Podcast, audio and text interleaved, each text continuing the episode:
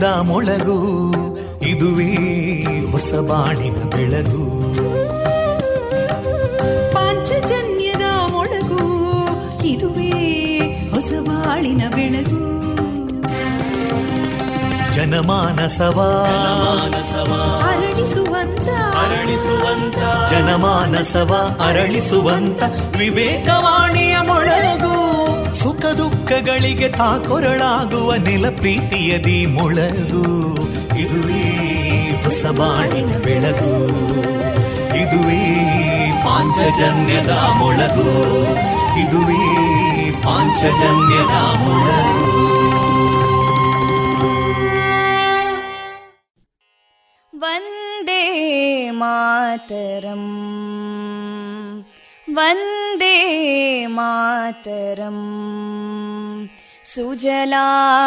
सुफलां मलयज शीतला सस्य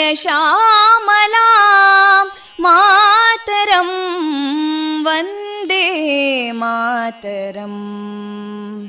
शुभ्रजोत्स्ना पुलकितयामिनीं पुल्लकुसुमिता ध्रुमदळशोभि सुहासिनीं सुमधुरभाषिणीं सुखदां वरदां मातरं वन्दे मातरम् कोटि कोटि कण्ठा कलकलनिनादकराले कोटि कोटि भुजैदृता करकलवाले अबलां केनो मायेतो बले बहुबलधारिणीं नमामि तारिणीं रिपुदलवारिणी मातरं वन्दे मातरम् तुमि विद्या तुमि धर्मा तुमि हृदि तुमि मर्मा त्वं हि प्राणा शरीरे बाहुते तुमि मा शक्ति हृदये तुमि मा भक्ति तोमारयी प्रतिमा गडी मन्दिरे मन्दिरे वन्दे मातरम् त्वं हि दुर्गा दशप्रहरणधारिणीं कमलां कमलदलविहारिणीं वाणीं विद्यादायिनीं नमामि त्वां नमामि कमलाम् अमलामतुलां सुजलां सुफलां मातरं वन्दे मातरम् श्यामलां सरलां सुस्मितां भूषितां धरणीं भरणीं मातरं वन्दे मातरम् वन्दे मातरम्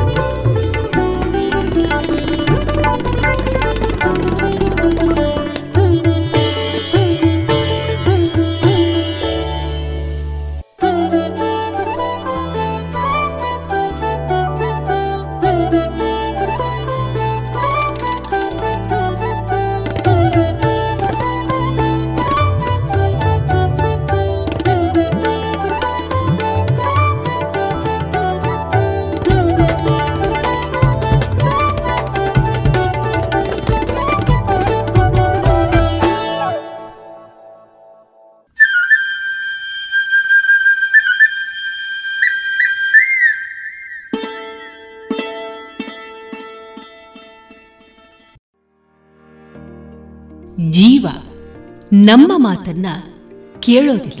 ಯಾವಾಗ ಬೇಕಾದರೂ ಹೋಗಬಹುದು. ಜೀವನ ನಮ್ಮ ಮಾತನ್ನ ಕೇಳ್ತದೆ.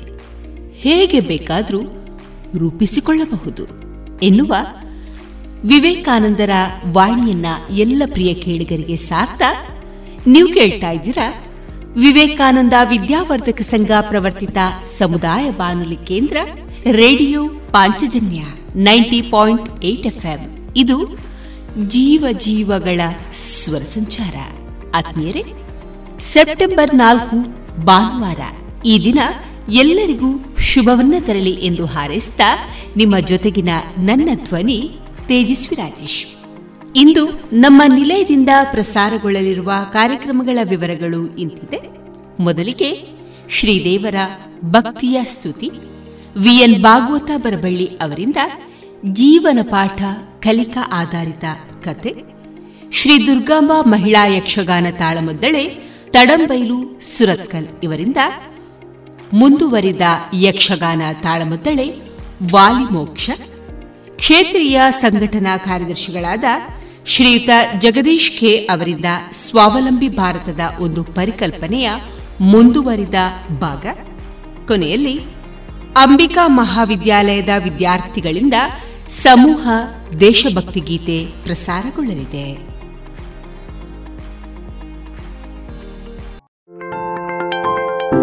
ಸೀಡ್ಸ್ ಆಫ್ ಹೋಪ್ ಕೇಶದಾನ ಶಿಬಿರ seeds of hope Shakti PU college ಹಾಗೂ ಮುಳಿಯಾ ಫೌಂಡೇಶನ್ ಸಂಯುಕ್ತಾಶ್ರಯದಲ್ಲಿ Mangalore ladies beauty association inner wheel Mangaluru south JCI Mangaluru Spoorthi Indian red cross society Dakshina Kannada ಜಿಲ್ಲಾ ಪದವಿ ಪೂರ್ವ ಕಾಲೇಜು ಪ್ರಾಚಾರ್ಯರ ಸಂಘ ಇದರ ಸಹಯೋಗದಲ್ಲಿ ಕೇಶದಾನ ಕ್ಯಾಂಪ್. ಮಂಗಳೂರಿನ ಶಕ್ತಿ ಪಿಯು ಕಾಲೇಜಿನ ರೇಷ್ಮಾ ಮೆಮೋರಿಯಲ್ ಆಡಿಟೋರಿಯಂನಲ್ಲಿ ಇದೇ ಬರುವ ಸೆಪ್ಟೆಂಬರ್ ಹನ್ನೊಂದರಂದು ಹತ್ತು ಗಂಟೆಗೆ ಆರಂಭವಾಗಲಿದೆ. ಸಂಗ್ರಹಿಸಿದ ಕೂದಲನ್ನ ಕ್ಯಾನ್ಸರ್ ರೋಗಿಗಳಿಗೆ ವಿಗ್ ಮಾಡಲು ಬಳಸಿ ಯಾವುದೇ ವೆಚ್ಚವಿಲ್ಲದೆ ವಿತರಿಸುವುದು ಮುಳಿಯಾ ಫೌಂಡೇಶನ್ನ ಉದ್ದೇಶ. ನೀವು ಈ ಕೆಲಸದಲ್ಲಿ ಕೈ ಜೋಡಿಸಬೇಕಾದರೆ ಗೂಗಲ್ ಫಾರ್ಮ್ ಮೂಲಕ ಹೆಸರು ನೋಂದಾಯಿಸಿ. ನೀವು ಹದಿನೈದು ಇಂಚು ಅಥವಾ ಅದಕ್ಕಿಂತ ಹೆಚ್ಚಿನ ಆರೋಗ್ಯಕರ ಹಾಗೂ ಸ್ವಚ್ಛ ಕೂದಲನ್ನ ಹೊಂದಿದ್ದರೆ ಶಾಂಪು ಹಾಕಿ ತೊಳೆದು ಒಣಗಿಸಿ ಸೀಡ್ಸ್ ಆಫ್ ಹೋಪ್ ಸಂಸ್ಥೆಗೆ ದಾನವಾಗಿ ನೀಡಬಹುದು. ಕೇಶ ದಾನ ಮಾಡಿ ಇತರರ ನಗುವಿಗೆ ಕಾರಣರಾಗಿ. ಹೆಚ್ಚಿನ ವಿಚಾರಣೆಗಾಗಿ ಸಂಪರ್ಕಿಸಿ ಒಂಬತ್ತು ಒಂದು ನಾಲ್ಕು ಒಂದು ಸೊನ್ನೆ ಐದು ಒಂಬತ್ತು ಒಂದು ನಾಲ್ಕು ಎಂಟು nine one four one zero five nine one four eight.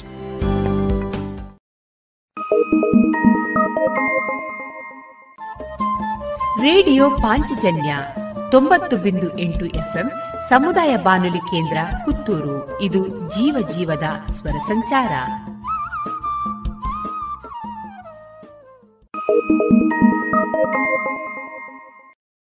ಇದೀಗ ಮೊದಲಿಗೆ ಭಕ್ತಿಗೀತೆಗಳನ್ನ ಕೇಳೋಣ.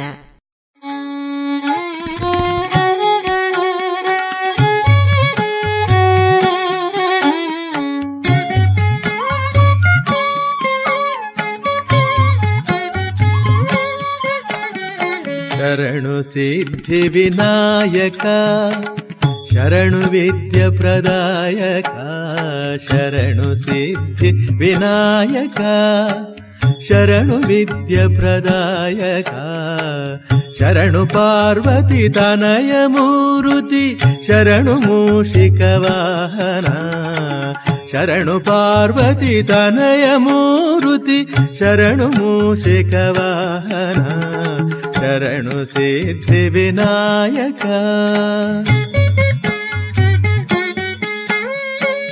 ನಿಟಿಲ ನೇತ್ರನ ದೇವಿ ಸುತನೆ ನಾಗಭೂಷಣ ಪ್ರಿಯನೇ. ನಿಟಿಲ ನೇತ್ರನ ದೇವಿ ಸುತನೆ ನಾಗಭೂಷಣ ಪ್ರಿಯನೇ. ತಟಿಲತಾಂಕಿತ ಕೋಮಲಾಂಗನೆ తటిలతాంకిత కోమలాంగనే కర్ణకుండల ధారణే శరణు సిద్ధి వినాయక శరణు విద్య ప్రదాయక శరణు పార్వతి తనయమూరుతి శరణు మూషిక వాహన శరణు సిద్ధి వినాయక.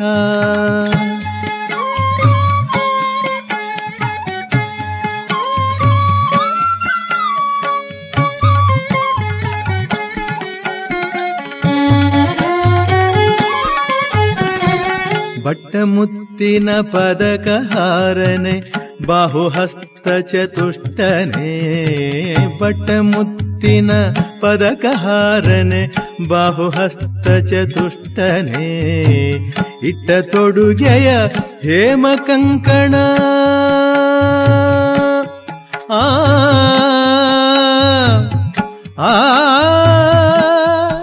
ಆ.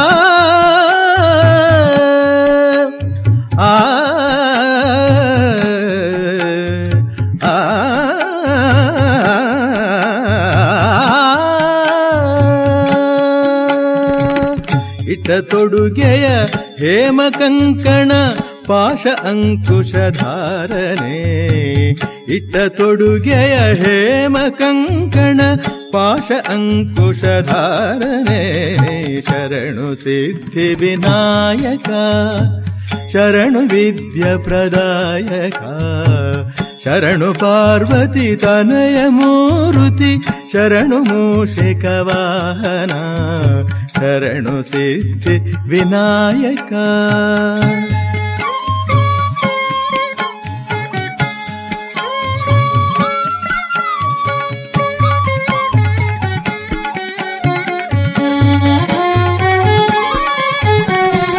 ಕುಕ್ಷಿ ಮಹಾಲಂಬೋದರನೆ ಇಕ್ಷುಚಾಪನ ಗೆಲಿದನೆ. ಕುಕ್ಷಿ ಮಹಾಲಂಬೋದರನೆ ಇಕ್ಷುಚಾಪನ ಗೆಲಿದನೆ ಪಕ್ಷಿವಾಹನ ಸಿರಿಪುರಂದರ ವಿಠಲನ ನಿಜದಾಸನೆ. ಪಕ್ಷಿವಾಹನ ಸಿರಿಪುರಂದರ ವಿಠಲನ ನಿಜದಾಸನೆ. ಶರಣು सिद्धिविनायका शरणुविद्यप्रदायका शरणु पार्वती तनयमुरुति शरणुमूषकवान शरणु सिद्धिविनायका विनायका विनायका।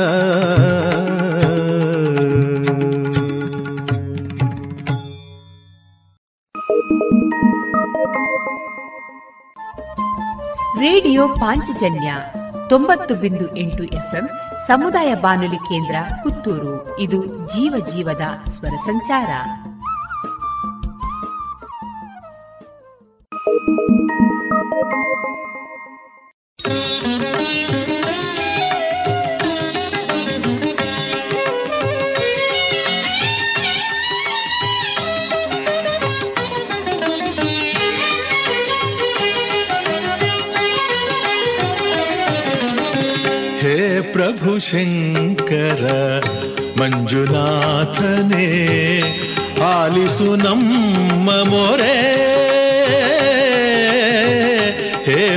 ಶಂಕರ ಮಂಜುನಾಥನೇ ಆಲಿಸು ನಮ್ಮ ಮೊರೆ. ನಿನ್ನ ಸೂತ್ರದ ಬೊಂಬೆಗಳಲ್ಲಿ ನಿನ್ನ ಸೂತ್ರದ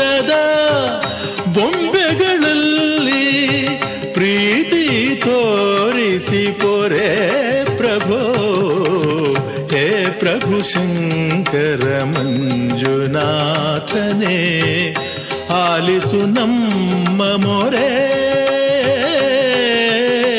ಹೇ ಪ್ರಭು ಶಂಕರ ಮಂಜುನಾಥನೇ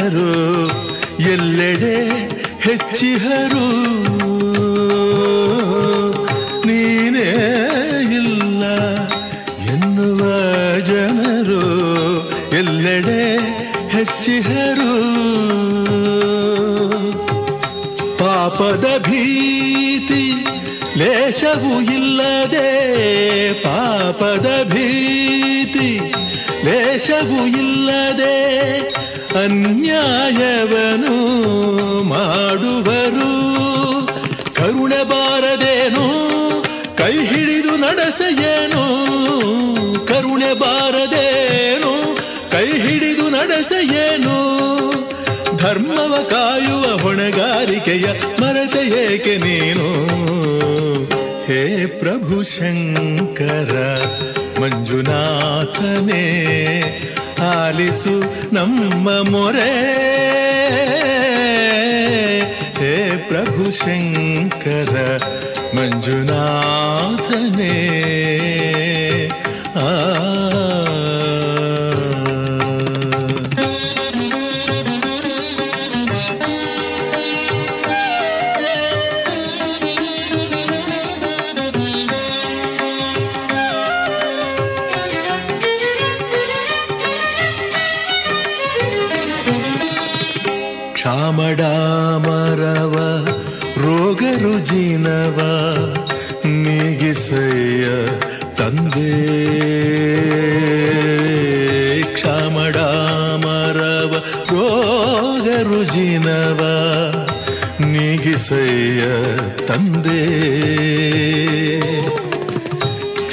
ಸಾಗರ ಆಗಿಹ ನೀನು ಕ್ಷಮೆಯ ಸಾಗರ ಆಗಿಹ ನೀನು ಮನ್ನಿಸು ಪಾಪವೆಂದೇ.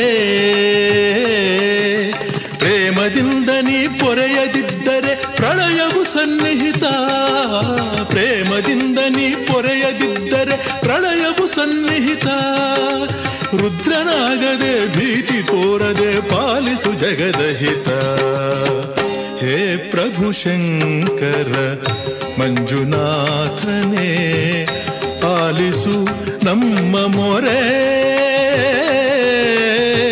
ಹೇ ಪ್ರಭು ಶಂಕರ ಮಂಜುನಾಥನೇ ಏ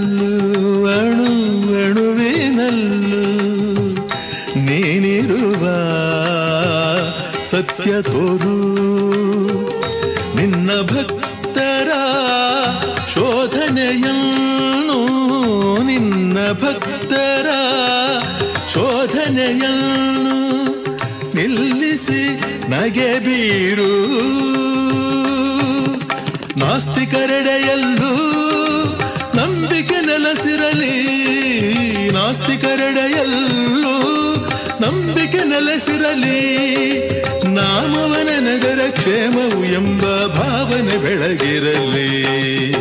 ಹೇ ಪ್ರಭು ಶಂಕರ, ಮಂಜುನಾಥನೇ, ಆಲಿಸು ನಮ್ಮ ಮೊರೆ.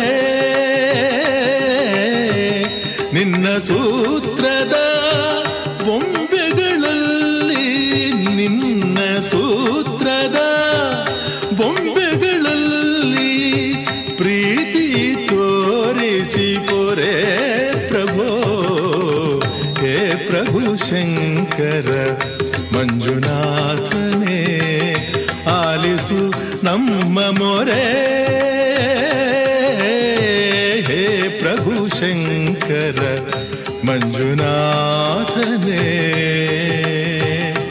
ಪ್ರಭೋ. ಪ್ರಭೋ.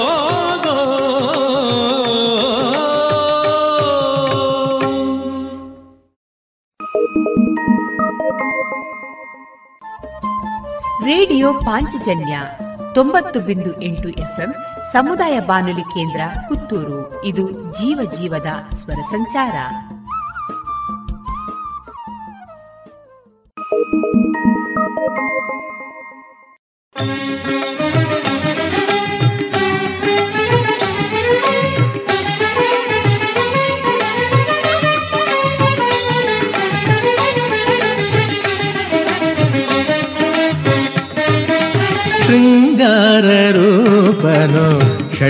ಷಣ್ಮುಖನು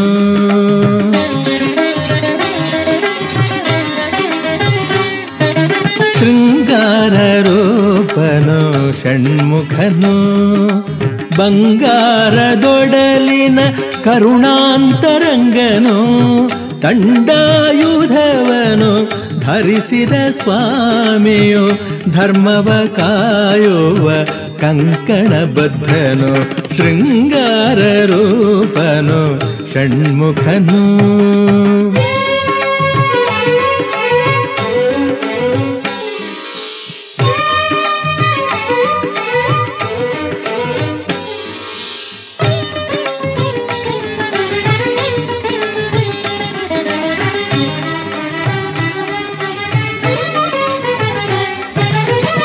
ಪಾರ್ವತಿ ಪ್ರೇಮದಿ ಹರಸಿದ ಕುವರನು.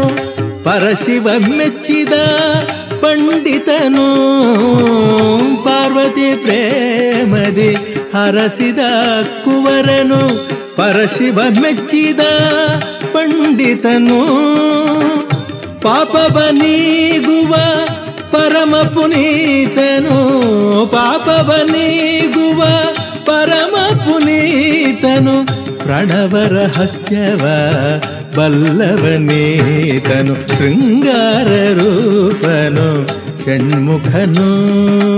ಬಂಗಾರದೊಡಲಿನ ಕರುಣಾಂತರಂಗನು, ದಂಡಾಯುಧವನು ಧರಿಸಿದ ಸ್ವಾಮಿಯು ಧರ್ಮವ ಕಾಯುವ ಕಂಕಣಬದ್ಧನು, ಶೃಂಗಾರ ರೂಪನು, ಷಣ್ಮುಖನು.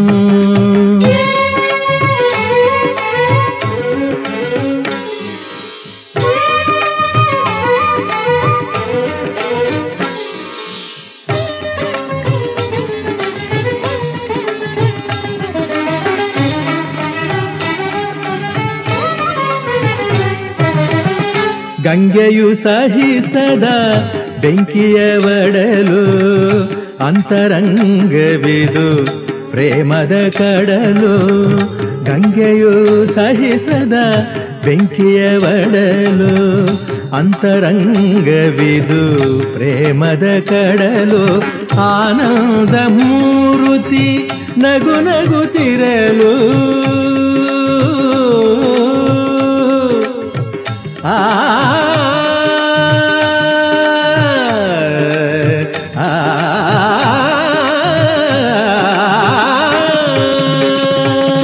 ಆನಂದ ಮೂರುತಿ ನಗು ನಗುತ್ತಿರಲು ಕೈಲಾಸ ಭುವಿಯಲ್ಲೇ ಯಾವಾಗಲೂ ಶೃಂಗಾರ ರೂಪನು ಷಣ್ಮುಖನು. ಬಂಗಾರದೊಡಲಿನ ಕರುಣಾಂತರಂಗನು ತಂಡಾಯುಧವನು ಧರಿಸಿದ ಸ್ವಾಮಿಯು ಧರ್ಮವ ಕಾಯುವ ಕಂಕಣ ಬದ್ಧನು ಶೃಂಗಾರ ರೂಪನು ಷಣ್ಮುಖನು.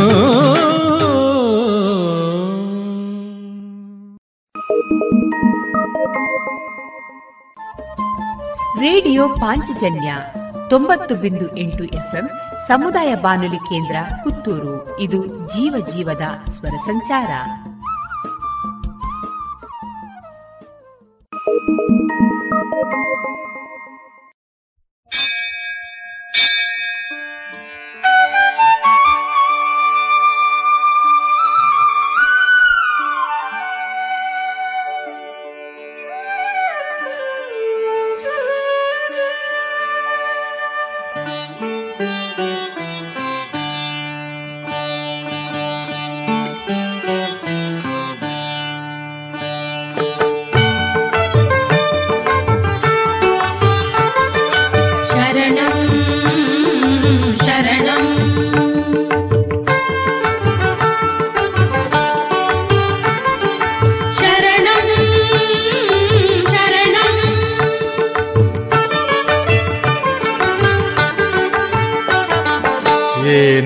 ಶಕ್ತಿ ಅಡಗಿದೆಯೋ ನಿನ್ನ ಹೆಸರಲ್ಲಿ?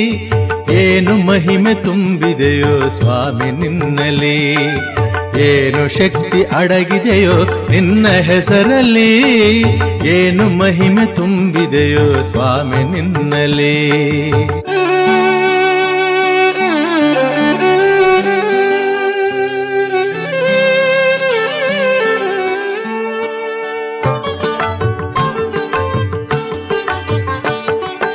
ಮುಳ್ಳ ಮೇಲೆ ಕಾಲಿರಲಿ, ಕಲ್ಲ ಮೇಲೆ ನಡೆದಿರಲಿ. ಮುಳ್ಳ ಮೇಲೆ ಕಾಲಿರಲಿ, ಕಲ್ಲ ಮೇಲೆ ನಡೆದಿರಲಿ.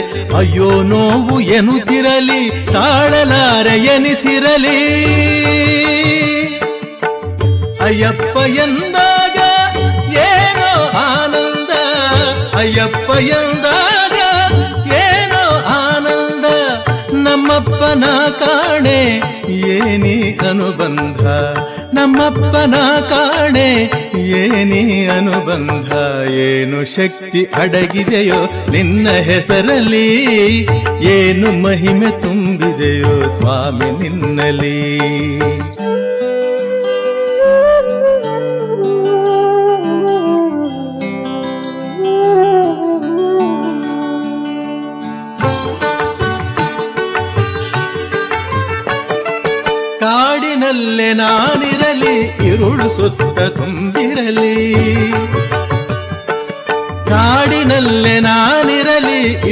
ಸುತ್ತ ತುಂಬಿರಲಿ, ದಾರಿ ಕಾಣದಾಗಿರಲಿ, ಮೃಗದ ಕೂಗೆ ಕೇಳಿರಲಿ.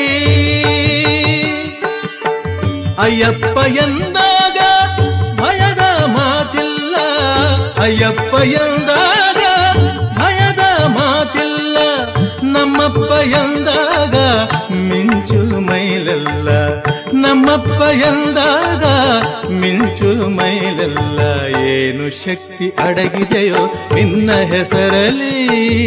ಏನು ಮಹಿಮೆ ತುಂಬಿದೆಯೋ ಸ್ವಾಮಿ ನಿನ್ನಲ್ಲಿ?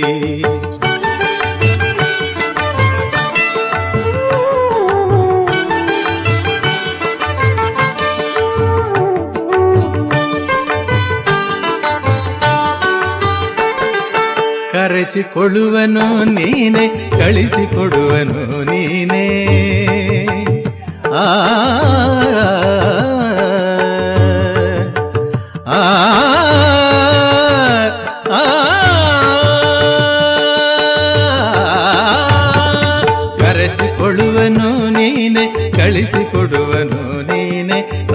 ಎಂಬ ಮಾತಲ್ಲಿ ನನ್ನ ಉಸಿರು ನೀ ತಾನೇ ಅಯ್ಯಪ್ಪ ಎಂದಾಗ ಏನೋ ಉಲ್ಲಾಸ. ಅಯ್ಯಪ್ಪ ಎಂದಾಗ ಏನೋ ಉಲ್ಲಾಸ. ನಮ್ಮಪ್ಪ ಎಂದಾಗ ಅಲ್ಲೇ ಕೈಲಾಸ. ನಮ್ಮಪ್ಪ ಎಂದಾಗ ಅಲ್ಲೇ ಕೈಲಾಸ.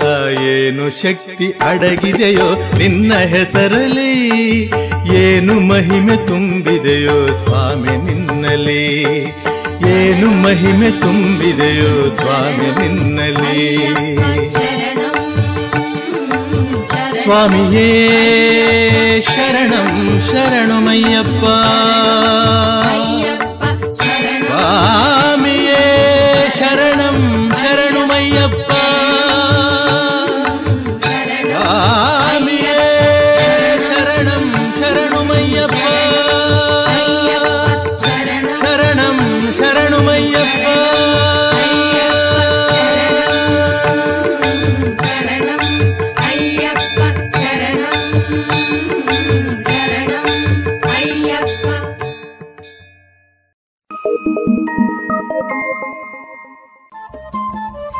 ರೇಡಿಯೋ ಪಾಂಚಜನ್ಯ ತೊಂಬತ್ತು ಬಿಂದು ಎಂಟು ಎಫ್ಎಂ ಸಮುದಾಯ ಬಾನುಲಿ ಕೇಂದ್ರ ಪುತ್ತೂರು. ಇದು ಜೀವ ಜೀವದ ಸ್ವರ ಸಂಚಾರ.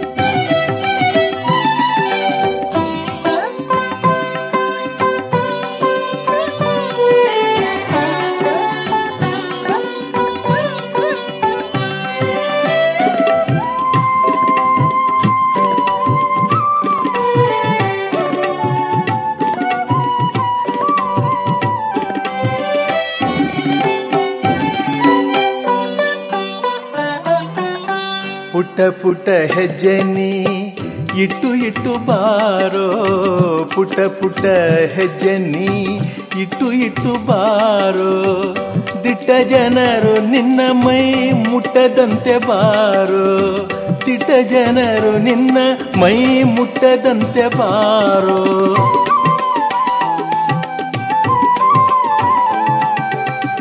ಅಟ್ಟಿ ಬರುವ ಭಕುತರಿಗೆಲ್ಲ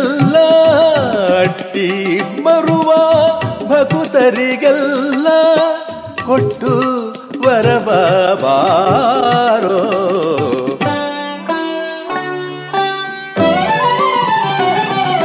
ಬಾರೋ ಗೋಪಾಲ ಕೃಷ್ಣ ಬಾರೋ. ತೋರೋ ಮುದ್ದಾದ ಮೊಗವ ತೋರೋ. ಬಾರೋ ಗೋಪಾಲ ಕೃಷ್ಣ ಬಾರೋ. ತೋರೋ ಮುದ್ದಾದ ಮೊಗವ ತೋರೋ.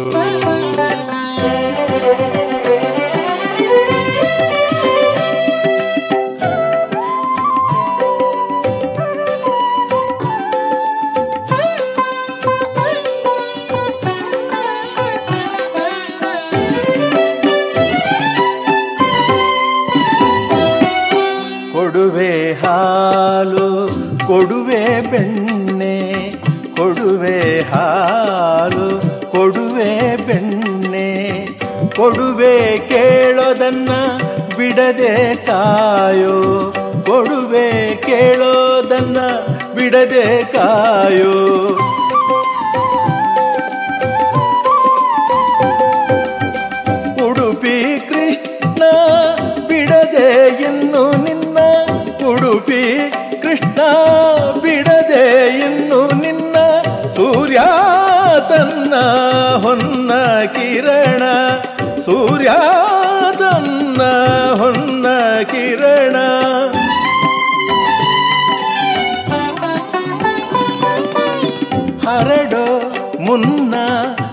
ಬರುವೆ ಉದಯ ರಾಗ.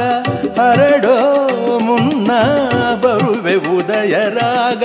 ಹಾಡಿ ನಿನಗೆ ಕಂದ ಹೇಳೋ ಏನುವೆ?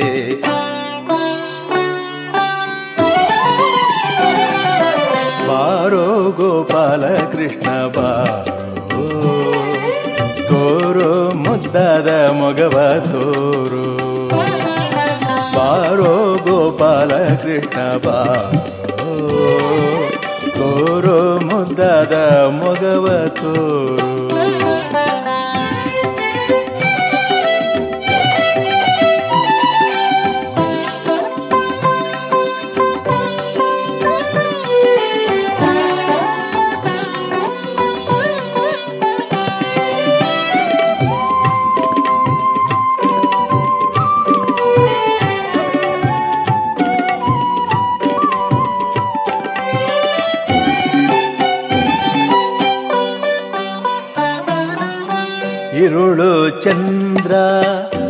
ಬಂದ ವೇಳೆ ಇರುಳು ಚಂದ್ರ ಬಂದ ವೇಳೆ ನಾನು ಜೊತೆಗೆ ಇರುವೆ.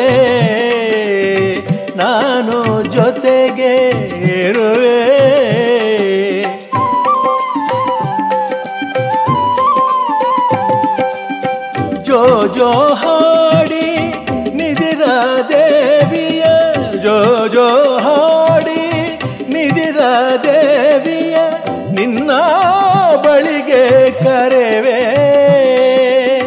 ನಿನ್ನ ಬಳಿಗೆ ಕರೆವೆ.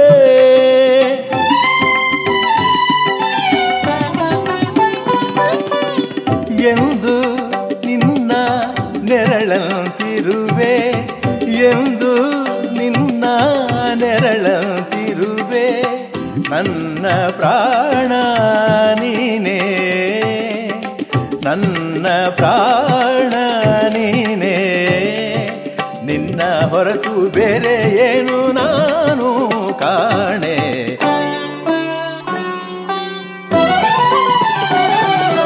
ಬಾರೋ ಗೋಪಾಲ ಕೃಷ್ಣ ಬಾರೋ. ತೋರು ಮುದ್ದಾದ ಮೊಗವ ತೋರು. ಬಾರೋ ಗೋಪಾಲ ಕೃಷ್ಣ ಬಾರೋ. ತೋರೋ ಮುದ್ದಾದ ಮೊಗವ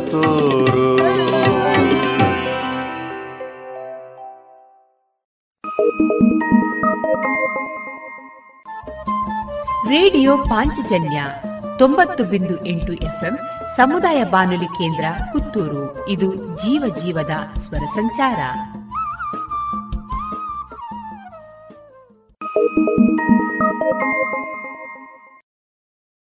ಇದುವರೆಗೆ ಭಕ್ತಿ ಗೀತೆಗಳನ್ನ ಕೇಳಿದ್ರಿ.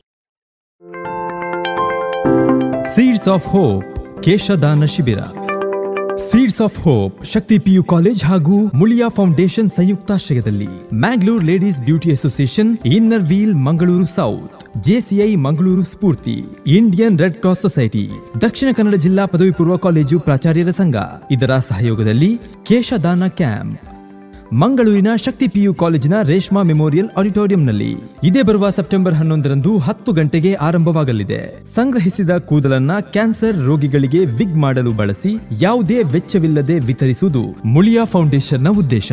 ನೀವು ಈ ಕೆಲಸದಲ್ಲಿ ಕೈ ಜೋಡಿಸಬೇಕಾದರೆ ಗೂಗಲ್ ಫಾರ್ಮ್ ಮೂಲಕ ಹೆಸರು ನೋಂದಾಯಿಸಿ. ನೀವು ಹದಿನೈದು ಇಂಚು ಅಥವಾ ಅದಕ್ಕಿಂತ ಹೆಚ್ಚಿನ ಆರೋಗ್ಯಕರ ಹಾಗೂ ಸ್ವಚ್ಛ ಕೂದಲನ್ನ ಹೊಂದಿದ್ದರೆ ಶಾಂಪು ಹಾಕಿ ತೊಳೆದು ಒಣಗಿಸಿ ಸೀಡ್ಸ್ ಆಫ್ ಹೋಪ್ ಸಂಸ್ಥೆಗೆ ದಾನವಾಗಿ ನೀಡಬಹುದು.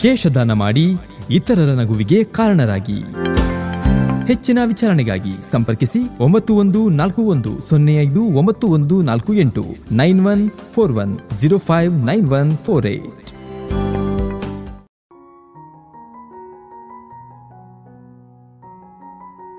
ಇದೀಗ ಶ್ರೀ ದುರ್ಗಾಂಬ ಮಹಿಳಾ ಯಕ್ಷಗಾನ ತಾಳಮದ್ದಳೆ, ತಡಂಬೈಲು, ಸುರತ್ಕಲ್ ಇವರಿಂದ ಪ್ರಸಂಗ ವಾಲಿಮೋಕ್ಷ. ಈ ಯಕ್ಷಗಾನ ತಾಳಮದ್ದಳೆ ನಮ್ಮ ರೇಡಿಯೋ ಪಾಂಚಜನ್ಯದಲ್ಲಿ ಆಲಿಸೋಣ. ಈ ತಾಳಮದ್ದಳೆಯ ನಿರ್ದೇಶನ ಸುರತ್ಕಲ್ ವಾಸುದೇವರಾವ್. ಹಿಮ್ಮೇಳದಲ್ಲಿ ಭಾಗವತರಾಗಿ ಶ್ರೀಯುತ ಪ್ರದೀಪ್ ಕುಮಾರ್ ಗಟ್ಟಿ ಕಮಲಪದವು ಮದ್ದಳೆಯಲ್ಲಿ ಗಣೇಶ್ ಭಟ್ ಬೆಳ್ಳಾರೆ ಮತ್ತು ಚೆಂಡೆಯಲ್ಲಿ ಸಹಕರಿಸುವವರು ಶಿವಪ್ರಸಾದ್ ಪುನರೂರು. ಹಾಗೆ ಮುಮ್ಮೇಳದಲ್ಲಿ ಶ್ರೀರಾಮನಾಗಿ ಶ್ರೀಮತಿ ಸುಲೋಚನಾ ವೀರಾವ್ ವಾಲಿಯಾಗಿ ಸುಮಿತ್ರಾ ಶಶಿಕಾಂತ ಕಲ್ಲುರಾಯ, ಸುಗ್ರೀವನಾಗಿ ವೃಂದಾ ಕೊನ್ನ ಮತ್ತು ತಾರೆಯಾಗಿ ಸುಮತಿ ಕೆಎಲ್ ಇದೀಗ ಕೇಳಿ ವಾಲಿಮೋಕ್ಷ ಶ್ರೀ ದುರ್ಗಾಂಬಾ ಮಹಿಳಾ ಯಕ್ಷಗಾನ ತಾಳಮದ್ದಳೆ ದಡಂಬೈಲು ಸುರತ್ಕಲ್ ಇವರಿಂದ ವಾಲಿಮೋಕ್ಷ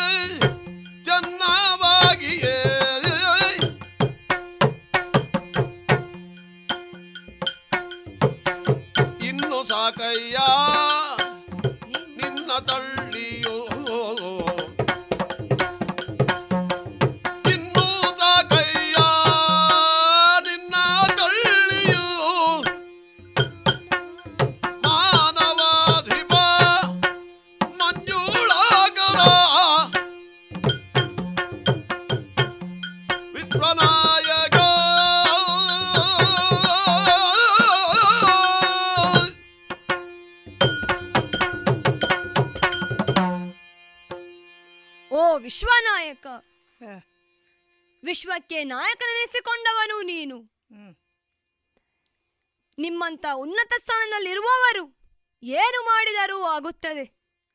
ನಿಮಗೆಲ್ಲ ಇದು ಸಣ್ಣ ವಿಷಯ ಆಗಿರಬಹುದು, ಸ್ವಾಮಿ. ಆದರೆ ನನಗಾಗಲ್ಲ. ದೊಡ್ಡ ಸ್ಥಾನದಲ್ಲಿರುವಂತಹ ನೀವು, ಎಲ್ಲಿ ಹೋದರೂ ಗೌರವ ಮರ್ಯಾದೆಯನ್ನು ನೀವು ಸ್ವೀಕರಿಸುತ್ತೀರಿ. ನಿನ್ನ ಮೇಲೆ ನಂಬಿಕೆಯನ್ನಿರಿಸಿದ್ದೆ ನಾನು. ಆದರೆ ನಂಬುವ ಮೊದಲು ನಾನು ಸ್ವಲ್ಪ ಆಲೋಚನೆಯನ್ನ ಮಾಡಬೇಕಿತ್ತು ಎನ್ನುವ ಹಾಗೆ ಈಗ ಕಾಣುತ್ತಾ ಉಂಟು. ನೇರವಾಗಿ ನಿನ್ನ ಮೇಲೆ ವಿಶ್ವಾಸವನ್ನಿರಿಸಿ ಕಾರ್ಯಪ್ರವೃತ್ತನಾದೆ ನಾನು. ಸೂರ್ಯವಂಶದವರು ನೀವು ಪ್ರಪಂಚದ ಸಕಲ ಜೀವಿಗಳಿಗೂ ಏಕಪ್ರಕಾಶವಾಗಿ ಪ್ರಕಾಶವನ್ನ ಬೀರುವಂತಹ ಸೂರ್ಯದೇವ. ಅಂತಹ ವಂಶದಲ್ಲಿ ಹುಟ್ಟಿದಂತಹ ನೀವೂ ಕೂಡ ಕಳಂಕರಹಿತರಾಗಿ. ನಮ್ಮನ್ನ ಪೊರೆಯುತ್ತೀರಿ ಅನ್ನುವ ಹಾಗೆ ವಿಶ್ವಾಸವನ್ನಿರಿಸಿಕೊಂಡು ನಿನ್ನನ್ನ ನಂಬಿ ನೀನೆಂದಂತೆ ನಾನು ಮಾಡಿದೆ. ಪರಿಣಾಮ ಸೋತು ಹೋದೆನಲ್ಲ. ನನ್ನ ವಿಶ್ವಾ ವಿಶ್ವಾಸಕ್ಕೆ ದ್ರೋಹ ಬಗೆದೆ ಸ್ವಾಮಿ ನೀನು. ಪಿತೃವಾಕ್ಯ ಪರಿಪಾಲನೆಗೆ ಬೇಕಾಗಿ. ತಮ್ಮನಾದ ಲಕ್ಷ್ಮಣ ಮಡದಿಯಾದ ಸೀತೆಯನ್ನು ಕೂಡಿಕೊಂಡು ನೇರವಾಗಿ ವನವಾಸಕ್ಕೆ ಹೊರಟಂತಹ ನೀನು. ಅಂತಹ ವಂಶದಲ್ಲಿ ಜನಿಸಿದಂತಹ ನೀನು ನನಗೆ ನನಗೆ ಸಹಾಯವನ್ನೀಯುತ್ತಿ ನನ್ನ ಬೆನ್ನೆಲುಬಾಗಿ ಇರುತ್ತಿ ಎನ್ನುವಂತಹ ವಿಶ್ವಾಸವನ್ನ ಇರಿಸಿದಂತಹ ನನಗೆ. ದಿಗ್ಭ್ರಮೆಯೇ ಉಂಟಾಗಿ ಹೋಯಿತಲ್ಲ. ಬಹುಶಃ ಹೀಗಿರಬಹುದು ಕಾಡಿನಲ್ಲಿದ್ದು ಬೇಸೆತ್ತ ನಿಮಗೆ ಒಂದು ಮನೋರಂಜನೆಯ ಅಗತ್ಯ ಇತ್ತೋ ಏನು ಅದಕ್ಕೆ ಬೇಕಾಗಿ ಈ ಸುಗ್ರೀವನನ್ನ ಉಪಯೋಗಿಸಿಕೊಂಡಿರುವಂತೆ ಕಾಣುತ್ತಾ ಇದೆ ಸ್ವಾಮಿ. ಒಂದು ಕಾರಣಕ್ಕೆ. ಅಣ್ಣನಾದ ವಾಲಿ ನನ್ನ ವೈರಿಯಾಗಿ ಹೋದ. ಆ ಸಂದರ್ಭದಲ್ಲಿ ಆತನೊಂದಿಗೆ ಹೋರಾಟಕ್ಕೆ ಕಳುಹಿಸಿ ಅಣ್ಣನಾದ ವಾಲಿಯ ಮುಂದೆ ನನ್ನನ್ನ ನಿಲ್ಲಿಸಿ. ಆತ ನನಗೆ ಪೆಟ್ಟು ಕೊಡುವುದನ್ನು ನಾನು ಪೆಟ್ಟು ತಿನ್ನುವುದನ್ನು ಕಂಡು ಸಂತೋಷ ಪಡುವುದಕ್ಕೆ ಬೇಕಾಗಿ ಈ ರೀತಿಯ ನಾಟಕವನ್ನ ರಚಿಸಿದ್ದೀಯಾ ನೀನು? ಈ ರೀತಿ ಭಾಸವಾಗುತ್ತಾ ಉಂಟು. ಈ ಸಂದರ್ಭದಲ್ಲಿ ಅಣ್ಣ ತಮ್ಮಂದಿರು ನನಗೆ ದೊರಕಿದರು. ಅಶ್ವಿನಿ ದೇವತೆಗಳಂತೆ ದೇವತೆಗಳೇ ದರೆಗಿಳಿದು ಬಂದರು ಎಂದು ನಂಬಿಕೆಯನ್ನ ಇರಿಸಿ ನಡೆದ ಎಲ್ಲಾ ವೃತ್ತಾಂತವನ್ನ ನಿನ್ನಲ್ಲಿ ಅರುಹಿ. ಪೊರೆಯಬೇಕು ಎನ್ನುವ ಹಾಗೆ ಕೇಳಿಕೊಂಡಾಗ ಪೊರೆಯುತ್ತೇನೆ ಎನ್ನುವಂತಹ ವಿಶ್ವಾಸವನ್ನ ಇರಿಸಿ ಯುದ್ಧಕ್ಕೆ ಕಳುಹಿಸಿ ಈ ರೀತಿ ಅನ್ಯಾಯವನ್ನು ನನಗೆ ಮಾಡಿಬಿಟ್ಟೆಯಲ್ಲ ಸ್ವಾಮಿ. ನಿನ್ನನ್ನು ನಂಬುವುದಾದರೂ ಹೇಗೆ? ಸಾಕು ಸ್ವಾಮಿ ಸಾಕು. ನಮ್ಮನ್ನು ನೀನು ನಮ್ಮಷ್ಟಕ್ಕೆ ಇರಲು ಬಿಡು. ನಿನ್ನ ತಳ್ಳಿ ಸಾಕು ಸ್ವಾಮಿ ತಳ್ಳಿ ಸಾಕು. ಸೂರ್ಯನಂದನ ನಾರಾಡುವ ಮಾತುಗಳನ್ನು ಕೇಳು. ಧೈರ್ಯದಳಯ್ಯ.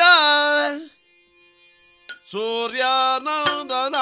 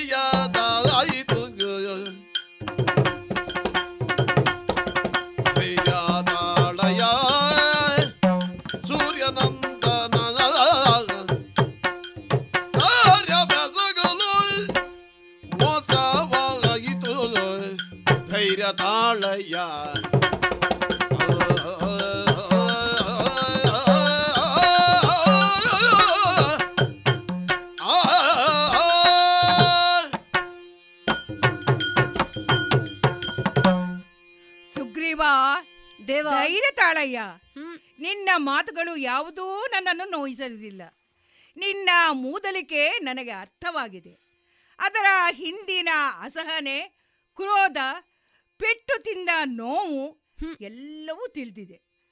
ಅದೇ ನಿನ್ನನ್ನು ಇಷ್ಟೂ ಮಾತನಾಡಿಸಿದೆ ಎಂದು ತಿಳಿದಿದೆ ತಿಳಿದಿದ್ದೇನೆ. ಎಂತಹ ಕಠಿಣ ಸಂದರ್ಭದಲ್ಲಿಯೂ ಧೈರ್ಯಗೆಡಬಾರದು.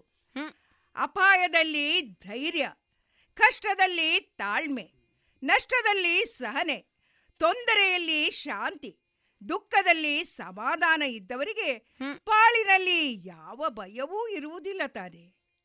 ಭಾವನೆಗಳು ಬರಿದಾಗ ಬರಿದಾದಾಗ ಕಲ್ಪನೆಗಳು ಕಲ್ಲಾದಾಗ ಕಂಡ ಕನಸು ನುಚ್ಚು ನೂರಾದಾಗ ಕಣ್ಣೀರು ಹೊರಸುವ ಒಂದು ಜೀವ ನಿನ್ನ ಬಳಿಯಲ್ಲೇ ಇದೆ ಎಂದಾಗ ಎಂದಾದಾಗ ಆ ನೋವಿನ ಕಷ್ಟದಲ್ಲೂ ಒಂದು ಇಷ್ಟ ಸಿಗುವುದಿಲ್ಲವೇ ಹೇಳು. ನಾನೇನು ಓಡಿ ಹೋಗಲಿಲ್ಲ. ನಿನ್ನ ಜೊತೆಯಲ್ಲೇ ಇದ್ದೇನೆ. ನೀನು ಯಾರ ಮಗ? ಆ ಸೂರ್ಯನ ಮ ಸೂರ್ಯನ ಮಗನಲ್ಲವೇ?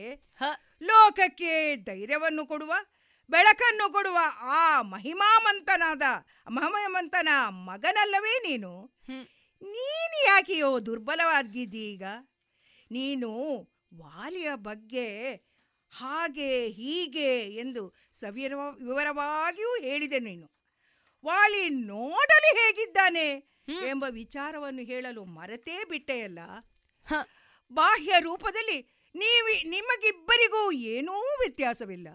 ಬಹು ಸಾಮ್ಯತೆ ಇಂದ್- ಎಂದುದನ್ನು ನೀನು ನನಗೆ ಹೇಳಲೇ ಇಲ್ಲ ನೋಡು. ಹಾಗಾಗಿ ನಿಮ್ಮ ಈ ಆಳಭೇದವನ್ನೇ ನನಗೆ ಅರ್ಥವಾಗದೆ ಹೋಯಿತು. ಕೊಂಬೆ ರೆಂಬೆಗಳನ್ನು ಹಿಡಿದು ನೀವಿಬ್ಬರೂ ಸಮನಾಗಿ ಕಾದರಾಡುತ್ತಾ ಕಾದಾಡುತ್ತಾ ಇರುವಾಗ ಯಾರು ವಾಲಿ, ಯಾರು ಸುಗ್ರೀವ ಎಂಬುದನ್ನೇ ಗುರುತಿಸ ಗುರುತಿಸಲು ಸಾಧ್ಯವಾಗದೆ ನಾನು ಇಕ್ಕಟ್ಟಿನಿಗೆ ಸಿಲುಕಿದೆಯ? ನಿಮ್ಮ ಸಾದ್ ಸಾದೃಶ್ಯ ಏಕರೂಪತೆ ಆಳಂಗದಲ್ಲಿ ಮಾತ್ರ ಅಲ್ಲ, ನಿಮ್ಮ ಧ್ವನಿಯಲ್ಲಿಯೂ ಏಕರೂಪವನ್ನು ಏಕ, ಯಾವ ವ್ಯತ್ಯಾಸವೂ ಇರಲಿಲ್ಲವ ಸುಗ್ರೀವ.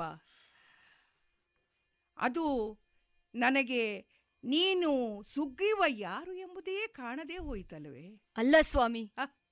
ಪೆಟ್ಟು ಕೊಡುತ್ತಿದ್ದವ ವಾಲಿ ಪೆಟ್ಟು ತಿನ್ನುತ್ತಿದ್ದವ ಸುಗ್ರೀವ ಎನ್ನುವಂತಹ ಸಾಮಾನ್ಯ ಜ್ಞಾನವು ನಿನಗೆ ಇಲ್ಲದೆ ಹೋಯಿತೆ? ಅದು ಹೇಗೆ ಸಾಧ್ಯ? ಒಮ್ಮಿಂದೊಮ್ಮೆಗೆ ವಾಲಿಯೇ ಎಂದು ತಿಳಿದು ನಾನು ಪ್ರಯೋಗಿಸಿದ ಆ ಬಾಣ ನಿನಗೇ ತಗಲುತ್ತಿದ್ದರೆ ಕೆಲಸ ಕೆಟ್ಟೇ ಹೋಗುತ್ತಿರಲಿಲ್ಲವೇ? ನಿಜ. ಸರಿಪಡಿಸಲಸದಳವಾದ ಅಪರಾಧ ನನ್ನಿಂದ ಆಗುತ್ತಿರಲಿಲ್ಲವೇ? ಈಗ ಹಾಗಲ್ಲ ನೋಡು. ಮತ್ತೆ? ನೀನು ಒಂದೆರಡು ಪೆಟ್ಟಿನ ನೋವು ತಿಂದುದು ಬಿಟ್ಟರೆ ಮರು ಪ್ರಯತ್ನವನ್ನು ನಾವು ಮಾಡಬಹುದಲ್ಲ. ಓಹೋ. ಅದು ಯಾರೊಡನೆ? ನಿನ್ನ ಅಣ್ಣನೊಡನೆ ಅಲ್ಲವೇ? ನಿನ್ನ ಅಣ್ಣನ ಕೈಯಿಂದ ಪೆಟ್ಟು ತಿನ್ನದಲ್ಲವೇ ಅವನನ್ನು ಪುನಃ ಯುದ್ಧಕ್ಕೆ ಕರೆದ ಕರೆದರಾಯಿತು. ಈ ಸಲ ಜಾಗ್ರತೆಯಿಂದ ಇರೋಣ. ನೋಡು ನಾನು ಯೋಚಿಸಿದ್ದೇ ತಡ. ನನ್ನ ತಮ್ಮ ಲಕ್ಷ್ಮಣ ದೊಡ್ಡದಾದ ಗಜಪುಷ್ಪಗಳನ್ನು ತಂದು ಮಾಲೆಯನ್ನಾಗಿಸಿದ್ದಾನೆ. ನಿನ್ನ ಕೊರಳಿಗೆ ತೊಡಿಸಿದ್ದಾನೆ. ವಾಲಿಯ ಕಾಂಚನ ಮಾಲೆಗಿಂತ ಭಿನ್ನವಾದ ಈ ಮಾಲೆಯಿಂದ ನಿನ್ನನ್ನು ಗುರುತಿಸಲು ಸಾಧ್ಯವಾಗುತ್ತಾ ಇದೆ. ಈಗ ನೋಡ ಪುನಃ ವಾಲಿಯನ್ನು ಕರೆ ನೋಡೋಣ. ಸರಿ ಸ್ವಾಮಿ. ಆದರೆ ಈ ಬಾರಿ ಕಿಷ್ಕಿಂದೆಯ ಮಹಾದ್ವಾರದ ಬಳಿಗೇ ಹೋಗಿ ಆಹ್ವಾನಿಸಬೇಕು. ಸರಿ ಆದರೆ ನಾವು ನಡೆದುಕೊಂಡು ಬರುತ್ತಿದ್ದಂತೆ ಬೆಟ್ಟದ ತಪ್ಪಲಿನ ಈ ತಗ್ಗು ಪ್ರದೇಶದಲ್ಲಿ ದಿವ್ಯ ಗಂಧವನ್ನು ತಳೆದ ಗಾಳಿ ಮಂದವಾಗಿ ಬೀಸತೊಡಗಿದೆ ಅಲ್ಲ? ಇಲ್ಲಿ ಏನು ವಿಶೇಷ ಇದೆ? ದೇವ ಇದೊಂದು ಪರಮ ಪವಿತ್ರವಾದ ಋಷಿ ಆಶ್ರಮ ಸಪ್ತಜನಾಶ್ರಮ. ಈ ಹಿಂದೆ ಏಳು ಮಂದಿ ಋಷಿಮುನಿಗಳು ನೀರಿನಲ್ಲಿ ಮುಳುಗಿಕೊಂಡು ತಪಸ್ಸನ್ನಾಚರಿಸುತ್ತಾ ಏಳು ದಿನಗಳಿಗೊಮ್ಮೆ ಮೇಲೆದ್ದು ಗಾಳಿಯನ್ನುಂಡು ಮತ್ತೆ ನೀರಿನಲ್ಲಿ ಮುಳುಗಿ ತಪಸ್ಸನ್ನಾಚರಿಸುತ್ತಿದ್ದರು. ಹೀಗೆ ಸುಮಾರು ಏಳ್ನೂರು ವರ್ಷಗಳ ಕಾಲ ತಪಸ್ಸನ್ನಾಚರಿಸಿ ಸ್ವರ್ಗವನ್ನೇರಿದರು. ಆದರೆ ಅವರ ತೇಜಸ್ಸು ಅಗ್ನಿರೂಪವಾಗಿ ಈ ಪ್ರದೇಶದಲ್ಲಿ ಇನ್ನೂ ಗೋಚರಿಸುತ್ತಾ ಇದೆ. ಹಾಗಾಗಿ ಯಾರು ಪುಣ್ಯವಂತರೋ ಪಾಪರಹಿತರೋ ಅವರು ಮಾತ್ರ ಈ ಪ್ರದೇಶವನ್ನು ಈ ವಲಯವನ್ನ ದಾಟಿ ಮುಂದೆ ಸಾಗುತ್ತಾರೆ. ಅಂತಹ ಪರಮ ಪವಿತ್ರವಾದ ಪ್ರದೇಶ ಇದು. ಸುಗ್ರೀವ ದೇವ. ಸರಿ ಈ ಪುಣ್ಯಾಶ್ರಮವನ್ನೂ ದಾಟಿ ಮುಂದೆ ಬಂದೆವಲ್ಲ? ನಾವೆಲ್ಲ ಯಾವ ಪಾಪವನ್ನೂ ಮಾಡಲಿಲ್ಲವೆಂದಾಯ್ತಲ್ಲ? ಇದು ನಿನಗೆ ಮಾನಸಿಕ ದೃಢತೆಯನ್ನು ಕೊಟ್ಟಿರಬೇಕಲ್ಲ? ನಿಜ ಸ್ವಾಮಿ. ಕಿಷ್ಕಿಂದೆಯ ಬಾಗಿಲಿಗೆ ಬಂದಿದ್ದೇವೆ. ಹೌದು. ಕರಿ ನಿನ್ನ ಅಣ್ಣ ವಾಲಿಯನ್ನು. ಈ ಬಾರಿ ಅಣ್ಣ ವಾಲಿ ಎಂದಲ್ಲ ವಾಲಿ ಬಾ ಯುದ್ಧಕ್ಕೆ ಹೊರ ಕಾರಾದಿ ಕೂಗೆ ಕೇಳು ಹರಿದ ಕೋಬಾಗಿಯಿಂದೇಳ ತಾರಾದೇವಿ ವಿವೇಕದಿಂದ ತಡೆದ ಪ್ರಾಣ ಜಗಿಂತೆಂದಳು. ಓ, ಓ, ಪುನಃ ಸುಟ್ಟ ಮುಖದವನ ಅಟ್ಟಹಾಸ ರಾತ್ರಿ ಹೊತ್ತು ಒಂದು ಯೋಚಿಸದ ಯುದ್ಧಕ್ಕೆ ಕರೆಯುತ್ತಾ ಇದ್ದಾನಲ್ಲ.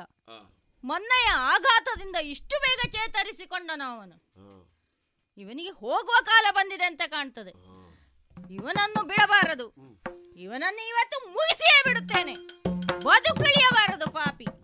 ಸ್ವಾಮಿ ಸ್ವಲ್ಪ ತಾಳಿ. ತಾರಾ. ಯಾಕೆ ಸ್ವಾಮಿ ಇಂಥ ರೋಷಾವೇಶ? ಈಗ ಮಧ್ಯರಾತ್ರಿಯ ಸಮಯ. ಈ ನಿಶಾ ಕಾಲದಲ್ಲಿ ಹೊತ್ತು ಗೊತ್ತಿಲ್ಲದೆ ಯುದ್ಧಕ್ಕೆ ಹೊರಟಿದ್ದೀರಲ್ಲ? ಬಿಡೋದಿಲ್ಲ ಅವನನ್ನ. ಸ್ವಾಮಿ ನಿಮ್ಮ ತಮ್ಮನಿಗೆ ಇದಾವುದು ತಿಳಿಯದಿರಬಹುದು. ಆದರೆ ರಾಜಧರ್ಮವನ್ನು ಚೆನ್ನಾಗಿ ಅರಿತ ನೀವು ವಿವೇಚಿಸಬೇಡವೇ?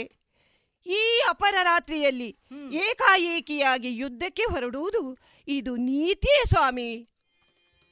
ನೀತಿಯಲ್ಲ.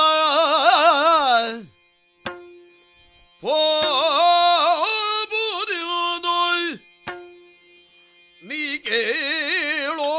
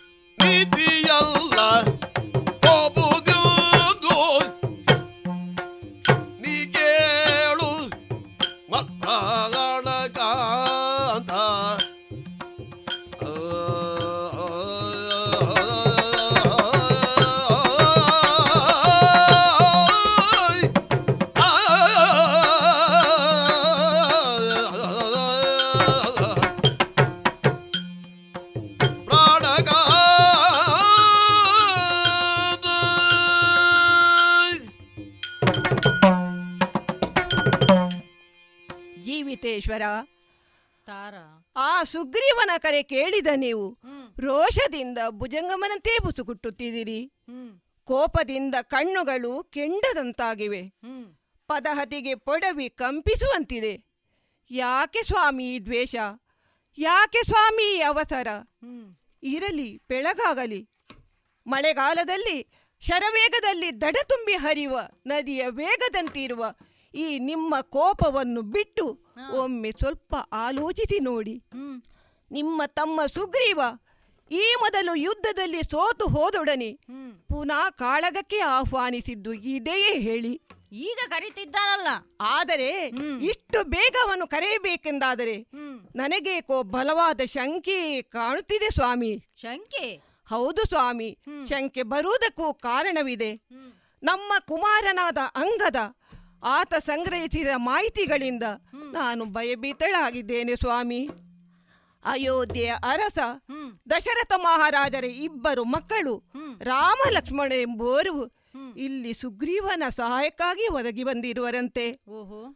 ಮಹಾವೀರರಂತೆ ಪ್ರತಾಪಿಗಳಂತೆ. ಆ ಶ್ರೀರಾಮನಂತೂ ಯುಗಾಂತ್ಯದಲ್ಲಿ ಕಾಣಿಸಿಕೊಳ್ಳುವ ಪ್ರಳಯಾಜ್ಞೆಯಂತೆ ಎದ್ದು ಶತ್ರು ಸಂಹಾರವನ್ನೂ ಮಾಡುತ್ತಾನೆಂತೆ. ಓಹೋ. ರಾವಣನು ತನ್ನ ಪತ್ನಿಯನ್ನು ಅಪಹರಿಸಿದ್ದರಿಂದ ಅವಳನ್ನೇ ಅರಸುತ್ತಾ ಇತ್ತ ಬಂದುದಂತೆ. ಆ ಶ್ರೀರಾಮಚಂದ್ರ ಬಹಳ ಕಾರಣಿಕನೂ ಆಗಿರುವನಂತೆ. ಪುಂಡರೀಕ ನೇತ್ರನಂತೆ ಸ್ವಾಮಿ. ಇಂಥ ಶ್ರೀರಾಮಚಂದ್ರ ನಿಮ್ಮ ತಮ್ಮ ಸುಗ್ರೀವನಿಗೆ ಅಗ್ನಿ ಸಾಕ್ಷಿಯಾಗಿ ತುಲ್ಯಾದಿ ಮಿತ್ರತ್ವವನ್ನೂ ಕೈಗೊಂಡಿದ್ದಾನೆಂತೆ. ಓಹೋ. ಇಷ್ಟು ಮಾತ್ರವಲ್ಲ ಸ್ವಾಮಿ. ಆ ನಿಮ್ಮ ತಮ್ಮ ಸುಗ್ರೀವನಿಗೆ ಆ ಶ್ರೀರಾಮಚಂದ್ರ ಭಾಷೆಯನ್ನೊಂದಿತ್ತಿದ್ದಾನೆಂತೆ ಏನು? ನಮ್ಮ ಮಗ ಅಂಗದ ಬಂದಂತ ಶ್ರೀರಾಮಚಂದ್ರನ ಬಗ್ಗೆ ಸುದ್ದಿಯನ್ನು ಸಂಗ್ರಹಿಸಿದ್ದಾನಂತ. ಹೌದು. ಸುಗ್ರೀವನಿಗೆ ಭಾಷೆ ಕೊಟ್ಟಿದ್ದಾನಂತ. ಹೌದು ಸ್ವಾಮಿ. ಏನದು ಭಾಷೆ? ಸ್ವಾಮಿ. ನಿನ್ನ ಸದಿಯನ್ನು ಸತಿಯನ್ನು ಬಿಡಿಸಿಕೊಡುವಿನೆಂದು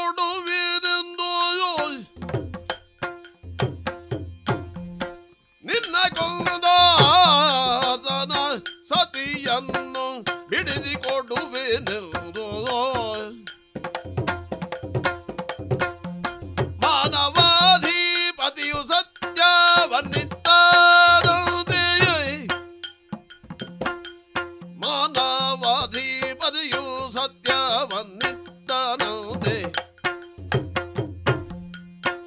ಕೊಂದಾತನ ಸತಿಯನ್ನು ಬಿಡಿಸಿಕೊಡುವೆನೆಂದು ಮಾನವಾಧಿಪತಿಯು ಸತ್ಯವನ್ನಿತ್ತನಂತೆ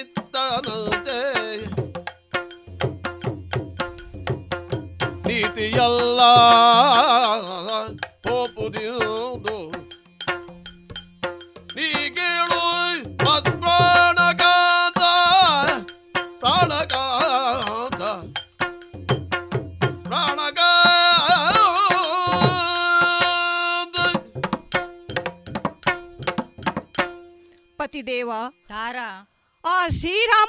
ಭಾಷೆಯನ್ನು ಸತಿಯಾದ ನಾನು ಯಾವ ಬಾಯಲ್ಲಿ ಹೇಳಲಿ ಸ್ವಾಮಿ? ಹೇಳು ನೋಡೋಣ. ಸ್ವಾಮಿ ಹೇಳುವುದಕ್ಕೆ ನನ್ನ ನಾನಿಗೆ ತಡವರಿಸುತ್ತಾ ಇದೆ.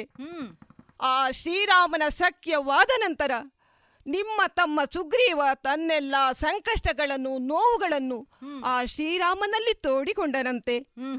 ಆಗ ಕರುಣಾಮಯ್ಯಾದ ಶ್ರೀರಾಮ ಆತನ ಅಪೇಕ್ಷೆಯ ಮೇರೆಗೆ ಆತನಿಗೊಂದು ಭರವಸೆಯ ಮಾತುಗಳನ್ನು ಕೊಟ್ಟನಂತೆ ಸ್ವಾಮಿ. ಏನಂತೆ? ಸ್ವಾಮಿ ಹ್ಮ್. ನಿಮ್ಮನ್ನು ಇಲ್ಲವಾಗಿಸಿಯಾದರೂ ಹ್ಮ್. ಆತನ ಪತ್ನಿ ರುಮೆಯನ್ನು ಪುನಃ ಪಿಡಿಸಿಕೊಡುವ ವಾಗ್ದಾನವನ್ನು ಇತ್ತನಂತೆ ಸ್ವಾಮಿ. ಹ್ಮ್.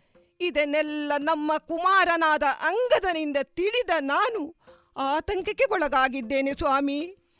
ಪ್ರಭು ನನ್ನ ಮಾಂಗಲ್ಯ ಭಾಗ್ಯವನ್ನು ಉಳಿಸಿಕೊಡಿ.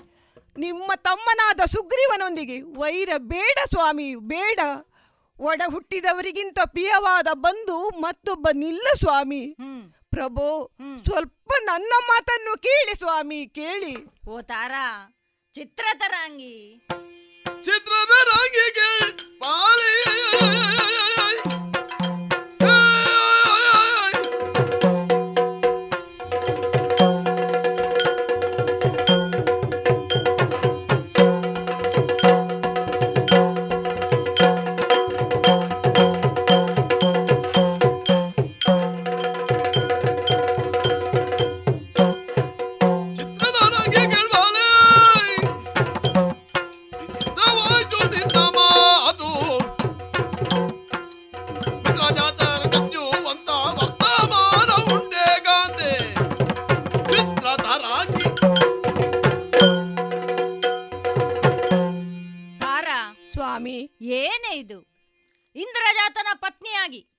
ಪಾಳಿ ತಾಯಿಯಾಗಿ.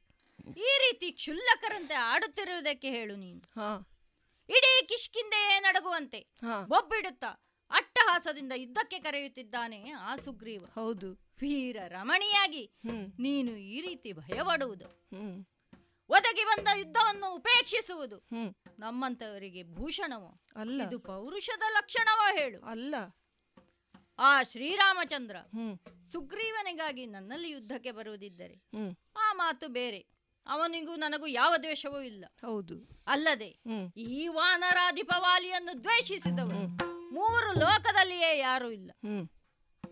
ಹೀಗಿರುವಾಗ ನಿನಗೆ ಯಾಕೆ ಚಿಂತೆ ಈ ಈ ತರ ಅಲ್ಲ ಹೆಂಡತಿಯನ್ನು ಕಳೆದುಕೊಂಡಂತಹ ಶ್ರೀರಾಮ ಸುಗ್ರೀವನ ಸಖ್ಯವನ್ನು ಬೆಳೆಸಿ ಹ್ಮ್. ಅವನ ಹೆಂಡತಿಯನ್ನು ಬಿಡಿಸಿಕೊಡುತ್ತಾನಾದರೆ. ಬಿಡಿಸಿಕೊಡಲಿ. ನೋಡಿಯೇ ಬಿಡೋಣ. ನೀನು ಚಿಂತೆ ಮಾಡಬೇಡ. ನನ್ನನ್ನು ಹೋಗಲು ಬಿಡು. ತಡಿಬೇಡ. ಸ್ವಾಮಿ ಹಾಗೆ ಹೇಳಬೇಡಿ. ಆ ಶ್ರೀರಾಮನೇನು ಸಾಮಾನ್ಯನಲ್ಲ. ದುಂದುಭಿಯ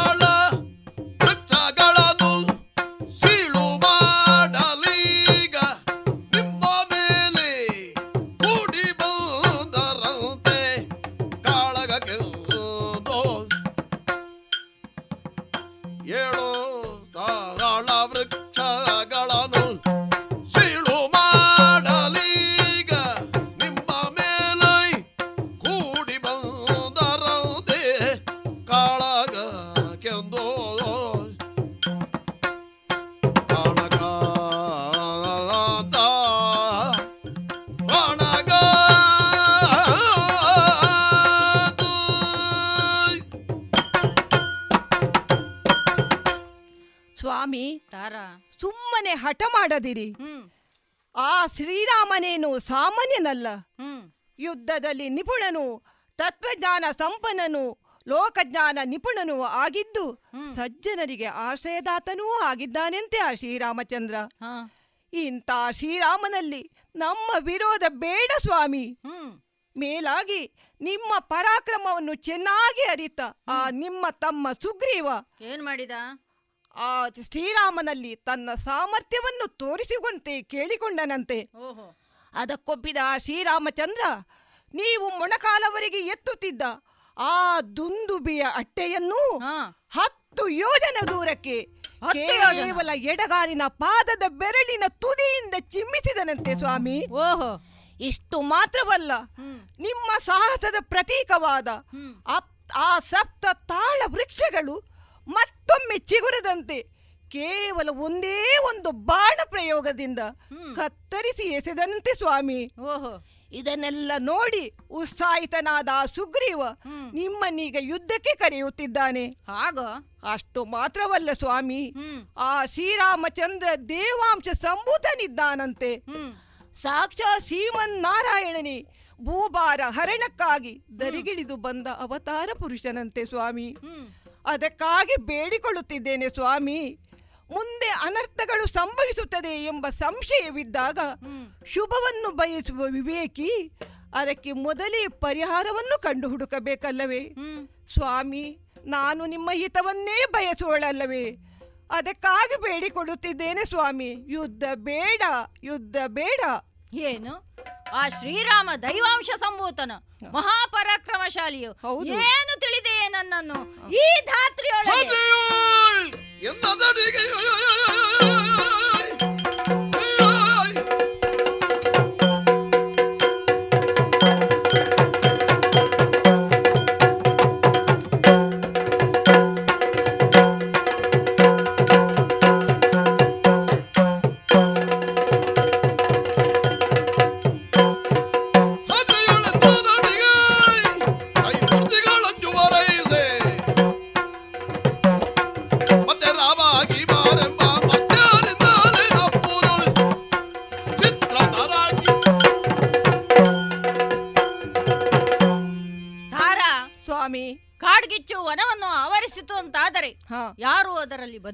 ಸಾಧ್ಯವಿಲ್ಲ. ಹ.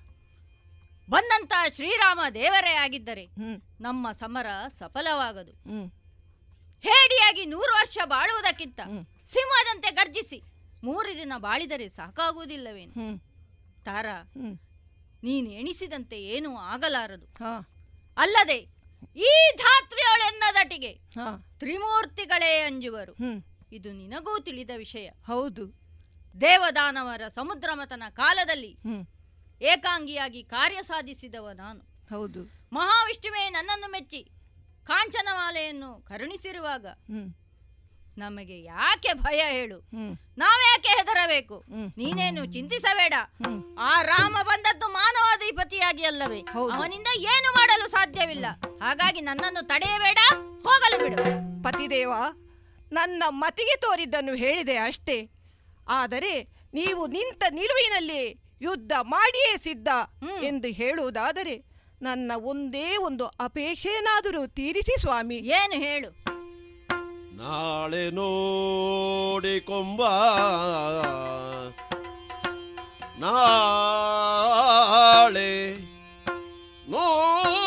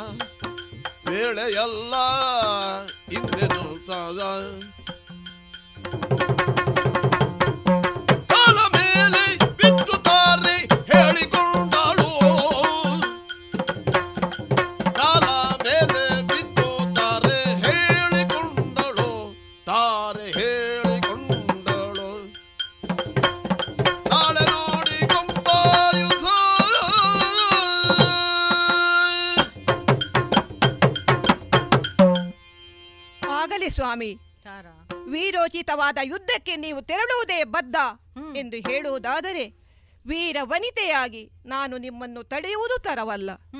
ಇಲ್ಲ ಸ್ವಾಮಿ ನಾನು ನಿಮ್ಮನ್ನು ತಡೆಯುವುದಿಲ್ಲ.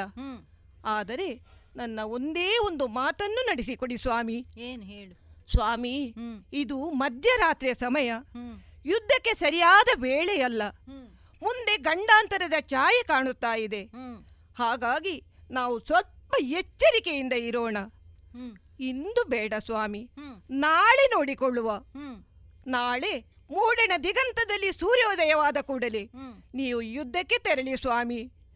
ಪ್ರಭು ನಿಮ್ಮ ಕಾಲ ಮೇಲೆ ಬಿದ್ದು ಬೇಡಿಕೊಳ್ಳುತ್ತಿದ್ದೇನೆ. ಇಂದು ಬೇಡ ಸ್ವಾಮಿ ಇಂದು ಬೇಡ. ಇದೊಂದು ಮಾತನ್ನು ನಡೆಸಿಕೊಡಿ ಸ್ವಾಮಿ. ಇದೊಂದು ಮಾತನ್ನು ನಡೆಸಿಕೊಡಿ. ತಾರಾ ಸ್ವಾಮಿ. ಚಿತ್ತದ ಶಂಕೆಯನ್ನು ಬಿಡೆ. ಚಿತ್ತದಲ್ಲಿ ಶಂಕೆ ಬೇಡ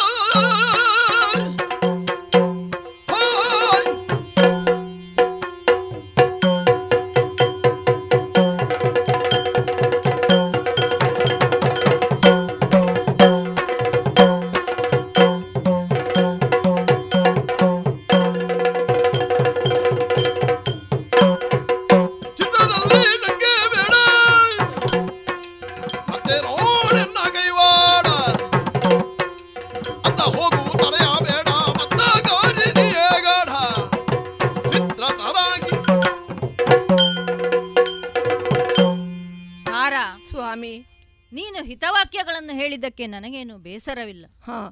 ನೀನು ಏನೇನೋ ಆಲೋಚಿಸಿ ಮನದಲ್ಲಿ ಚಿಂತಿಸಬೇಡ. ಹಾ. ಚಿತ್ತದ ಶಂಕೆಯನ್ನು ಬಿಡು. ಈ ಸಲ ಯುದ್ಧಕ್ಕೆ ಹೋಗುವಾಗ ನಿನ್ನ ಧೈರ್ಯಕ್ಕಾಗಿ ಕಾಂಚನಮಾಲೆಯನ್ನು ಧರಿಸಿಕೊಂಡೇ ನಾನು ಹೋಗುತ್ತೇನೆ. ಇದುವರೆಗೆ ಆ ಸುಗ್ರೀವನನ್ನು ಬಗ್ಗುಬಡಿಯಲು. ಅದರ ಅವಶ್ಯಕತೆ ಇರಲಿಲ್ಲ. ಹೌದು. ಈ ಬಾರಿ ಯುದ್ಧಕ್ಕೆ ಹೋಗುವಾಗ ಬಹಳ ಎಚ್ಚರಿಕೆಯಿಂದಲೇ ನಾನು ಹೋಗುತ್ತೇನೆ. ಹಾ. ವೀರ ಪತ್ನಿ ಅಲ್ಲವೇನೆ ನೀನು. ಹೌದು ಸ್ವಾಮಿ. ಹಾಗಾಗಿ. ವೀರ ಸೇಸೆಯನ್ನಿಕ್ಕಿ ಹಾ. ನನ್ನನ್ನು ಸಂತೋಷದಿಂದ ಯುದ್ಧಕ್ಕಾಗಿ ಕಳುಹಿಸಿಕೊಡು. ಹಾ. ಚಿಂತಿಸಬೇಡ. ಆಗಲಿ ಸ್ವಾಮಿ. ದೈವಿ ಚಿಂತೆ ಆಗಲಿ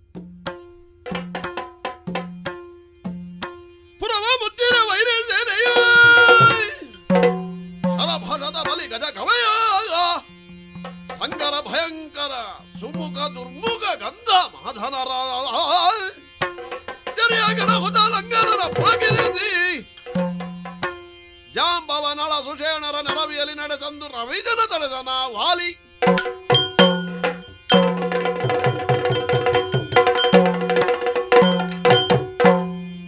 ಇದೇನು ಆಶ್ಚರ್ಯ? ನನ್ನನ್ನೇ ನಂಬಿದ್ದು ನನ್ನ ಆಳ್ವಿಕೆಯನ್ನು ಬಹುವಾಗಿ ಮೆಚ್ಚಿಕೊಂಡಿರುವ ಕಪಿ ನಾಯಕರುಗಳೆಲ್ಲ ಕೋಟೆಯನ್ನು ಹಾರಿ ಅತ್ತ ಕಡೆ ತೆರಳಿ ಸುಗ್ರೀವನನ್ನು ಸೇರಿಕೊಳ್ಳುತ್ತಾ ಇದ್ದಾರೆ. ಹೋಗಲಿ. ಇದಕ್ಕೆಲ್ಲ ಚಿಂತಿಸುವುದಲ್ಲ. ಮಗನಾದ ಅಂಗದನಿಗೆ ಪುರದ ರಕ್ಷಣೆಗಾಗಿ ಇಲ್ಲಿಯೇ ನಿಲ್ಲುವಂತೆ ಹೇಳಿದ್ದೇನೆ. ಹಿರಿಯರಾದ ಜಾಂಬವರು ಕಪಿ ನಾಯಕರುಗಳಾದ ಸುಷೇಣ ನಳ ಮೊದಲಾದವರೆಲ್ಲ ನನ್ನೊಂದಿಗೆ ಬರುತ್ತಿದ್ದಾರೆ. ಅವರನ್ನೆಲ್ಲ ಸೇರಿಸಿಕೊಂಡು ಆ ನೀಚ ಸುಗ್ರೀವನಿದ್ದಲ್ಲಿಗೆ ಹೋಗುತ್ತೇನಂತೆ.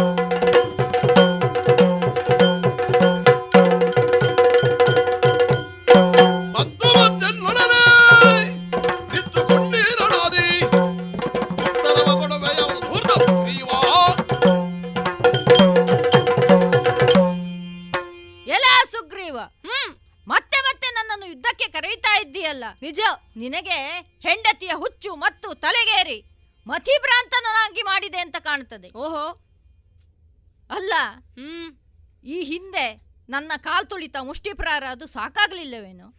ಹಗಲು ಹೊತ್ತಿನಲ್ಲಿ ನನ್ನ ಪ್ರಹಾರ ಸಾಕಾಗ್ಲಿಲ್ಲ ಅಂತ ಈಗ ರಾತ್ರಿ ಕರೀತಾ ಇದ್ದೀಯ ನೀನು? ಹ. ಈ- ಈ ಸಲ ನಮ್ಮ ನಿನ್ನ ನಮ್ಮ ಕದನ ಇಂದಿಗೆ ಕೊನೆಯಾಗಲಿದೆ. ಈ ಸಲ ನಿನ್ನನ್ನು ಬಿಡುವುದಿಲ್ಲ. ನಿನ್ನನ್ನು ಮುಗಿಸಿಯೇ ಬಿಡುತ್ತೇನೆ. ಏನು ಮಾಡ್ತೀನಿ ನೋಡ್ತೇನೆ ಈಗ? ಏನು ಹೇಳಿದೆ? ಧೂರ್ತ ಎನ್ನುವ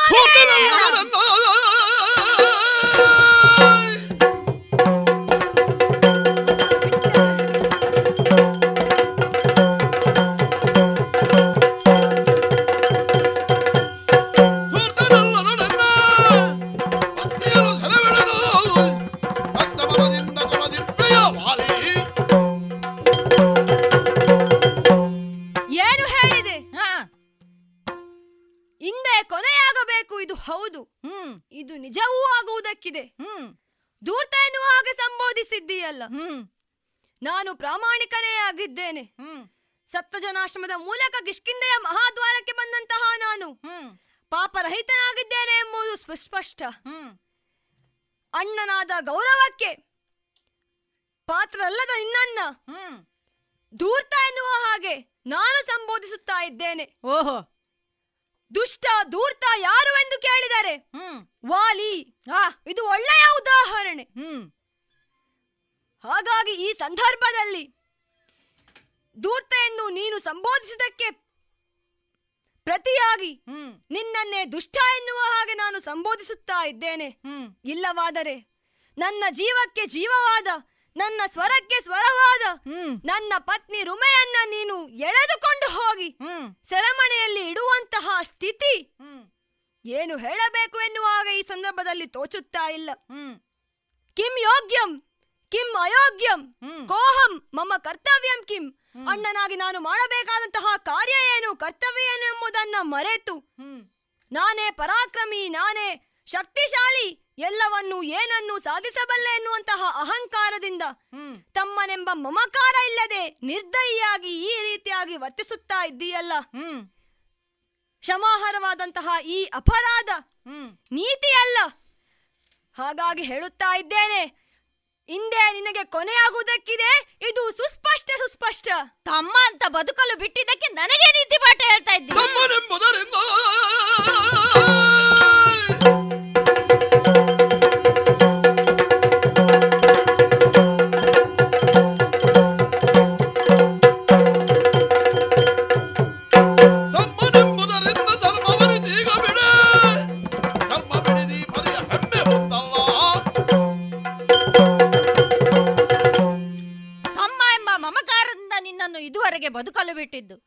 ನನಗೆ ಧರ್ಮ ನ್ಯಾಯ ನೀತಿಯ ಪಾಠ ಮಾಡುತ್ತಾ ಇದ್ದೀಯ? ಈ ಹಿಂದೆ ಐದು ಬಾರಿ ಬಂದಾಗಲೂ ನಿನ್ನನ್ನು ಬದುಕಲು ಬಿಟ್ಟಿದ್ದು ಧರ್ಮ ಪ್ರಜ್ಞೆ ಎಂದು ತಿಳಿ. ಮತ್ತೆ ನಿನ್ನ ಹೆಂಡತಿಯನ್ನು ಇರಿಸಿಕೊಂಡಿದ್ದು ನೀನು ಮಾಡಿದ ತಪ್ಪಿಗೆ ನಿನಗೆ ಶಿಕ್ಷೆ. ಈಗ ಲೋಕಮುಖದಲ್ಲಿ ಕೂಗಿ ಎಲ್ಲರ ಅನುಕಂಪ ಗಿಟ್ಟಿಸುವೆನೆಂಬ ಹೆಮ್ಮೆಯೇನು ನಿನಗೆ ಅದು ನನ್ನಲ್ಲಿ ನಡೆಯದು. ಹೆಮ್ಮೆ ಅಲ್ಲದೆ ಮತ್ತಿನ್ನೇನು? ಹೆಮ್ಮೆಯಲ್ಲದ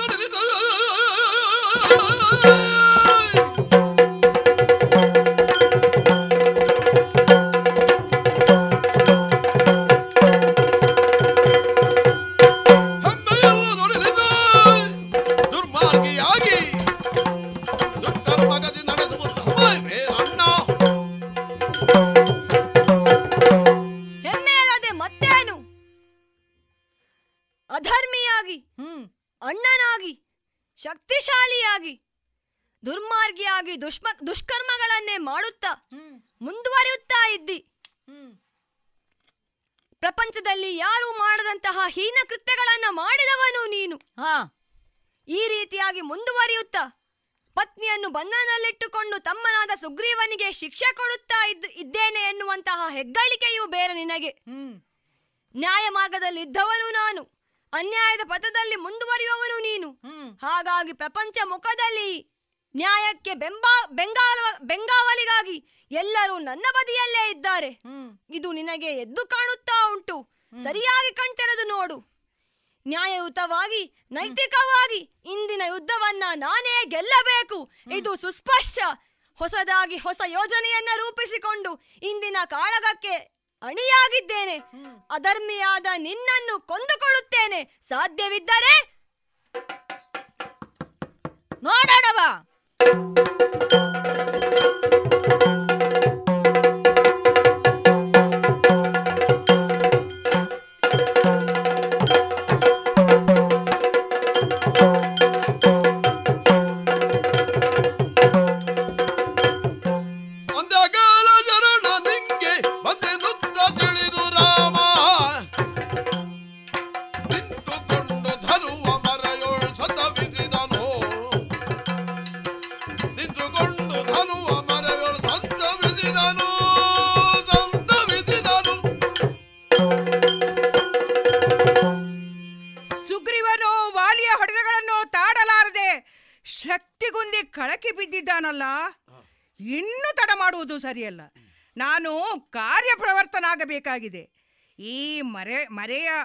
ಮರದ ಮರೆಯಲ್ಲೇ ಇದ್ದೇನಲ್ಲ? ಇಲ್ಲಿಂದಲೇ ಧನುಷ್ಠಾಂಕಾರವನ್ನು ಮಾಡುತ್ತೇನೆ. ದಿವ್ಯಾಸ್ತ್ರವೊಂದನ್ನು ತೆಗೆದು ಬಿಲ್ಲಿಗೆ ಹೂಡಿ ವಾಲಿಯ ಮೇಲೆ ಪ್ರಯೋಗಿಸುತ್ತೇನಂತೆ?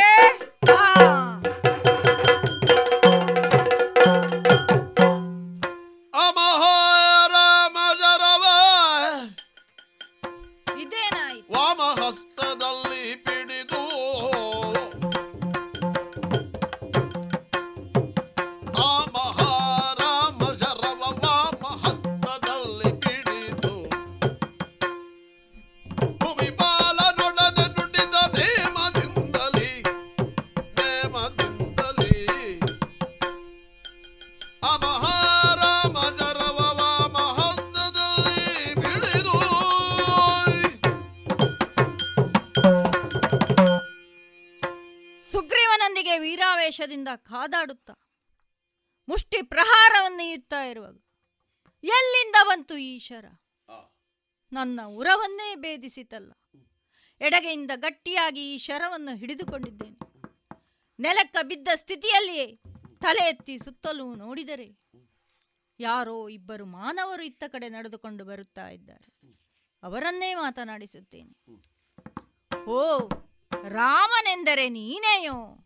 ಬಹಳ ಜಾಣನಿದ್ದೀಯ? ಜಾಳಯನ ಹುದ ಹುದ ಸಂಗರಗದಿ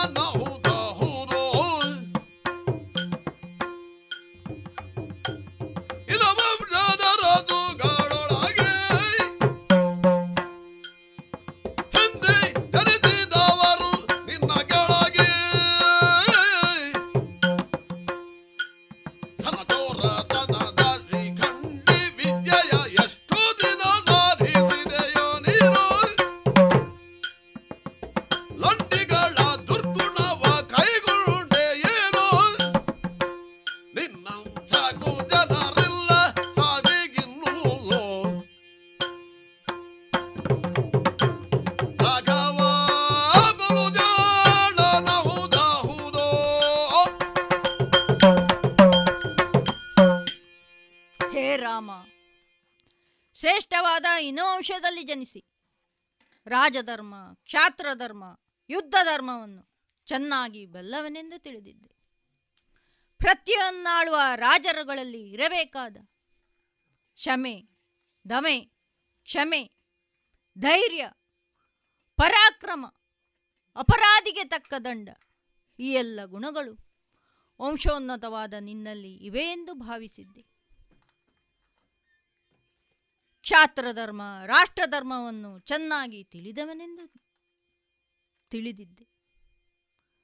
ಹಾಗಾಗಿ ನನ್ನ ಪತ್ನಿ ತಾರೆ ಯುದ್ಧಕ್ಕೆ ಹೊರಡುವಾಗ ಹೇಳಿದ ಮಾತುಗಳನ್ನು ನಾನು ಕೇಳಲಿಲ್ಲ.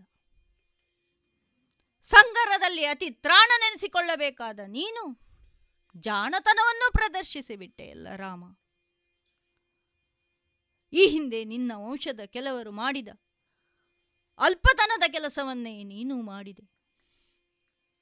ನಿನ್ನ ವಂಶದ ಆ ಮಾಂಧಾತನೆನ್ನುವವ, ಮಗು ಹುಟ್ಟಿದ ಕೂಡಲೇ ಬಲಿ ಕೊಡುತ್ತೇನೆ ಎಂದು ಹೇಳಿದವ.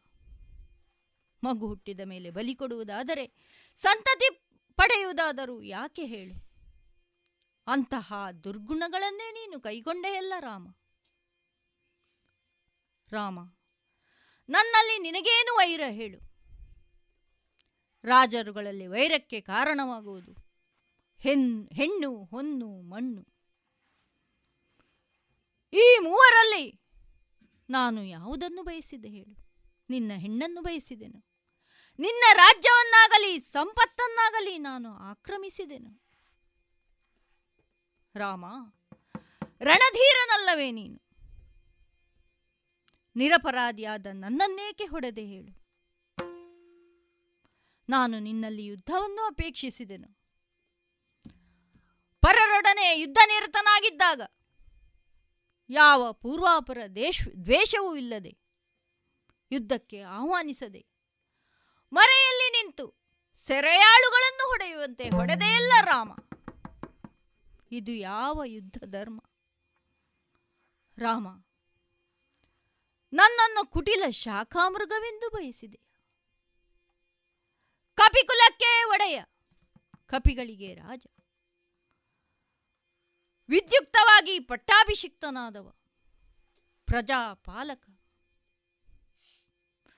ಮಾಂಸಕ್ಕಾಗಿ ಮೃಗಗಳನ್ನು ಬೇಟೆಯಾಡುವಂತೆ ನನ್ನನ್ನು ಬೇಟೆಯಾಡಿದೆಯ. ರಾಮ, ವಾನರ ಮಾಂಸ ನಿಷಿದ್ಧವಲ್ಲವೇ? ಇಲ್ಲ. ವಿನೋದಕ್ಕಾಗಿ ನನ್ನನ್ನು ಬೇಟೆಯಾಡಿದೆಯ. ರಾಮ, ಜಿಂಕೆಯನ್ನು ಕೊಂದು ಅದರ ಚರ್ಮವನ್ನು ಉಪಯೋಗಿಸುವಂತೆ. ನನ್ನ ಚರ್ಮ ಉಪಯೋಗಕ್ಕೂ ಬರುವುದಿಲ್ಲವಲ್ಲ ರಾಮ. ಆಯುರ್ಧರ್ಮದಿಂದ ನಾನು ದೇಹತ್ಯಾಗ ಮಾಡಿದಾಗ ಸುಗ್ರೀವ ರಾಜ್ಯವನ್ನು ಪಡೆದರೆ ಅದು ರಾಜಧರ್ಮ. ಈಗ ನೀನು ಅಧರ್ಮದಿಂದ ರಾಜ್ಯವನ್ನು ಕೊಡಿಸಿದಂತಾಗಲಿಲ್ಲವೇ? ರಾಮ ಸಾಮ, ದಾನ, ವೇದ, ದಂಡ. ಇವುಗಳಲ್ಲಿ ದಂಡೋಪಾಯವನ್ನೇ ನೀನು ಮೊದಲು ಪ್ರಯೋಗಿಸಿದೆ. ನೀನು ಯಾವ ರಾಜನೈತಿಜ್ಞ ಹೇಳು. ನೀನು ಯಾವ ಸಂಗರಶೂರ ಹೇಳು. ಜ್ಯೇಷ್ಠ ಪುತ್ರನಾದರೂ ಕೈಕೆ ವರ ನಿಮಿತ್ತವಾಗಿ ನಿನ್ನನ್ನು ಕಾಡಿಗಟ್ಟಿದಳು. ಪತಿಯಿಂದ ಪರಿತ್ಯಕ್ತೆಯಾದ ಅಹಲ್ಯೆಯನ್ನು ಆ ಬಡಮುನಿಯ ಸಂಸಾರಕ್ಕೆ ಸೇರಿಸಿದವ ನೀನು.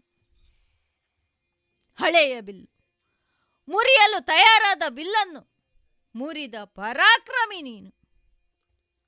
ಹೆಣ್ಣೊಬ್ಬಳ, ಕಿವಿ ಮೂಗುಗಳನ್ನು ತಮ್ಮನಿಂದಲೇ ಕೊಯ್ಸಿದ ವೀರ ನೀನು. ಬಂಗಾರದ ಜಿಂಕೆಯ ಬೆನ್ನಟ್ಟಿದ ತಿಳಿಗೇಡಿ ನೀನು.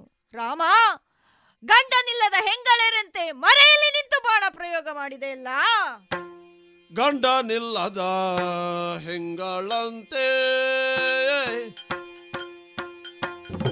ನಾಚಿಕೊಂಡು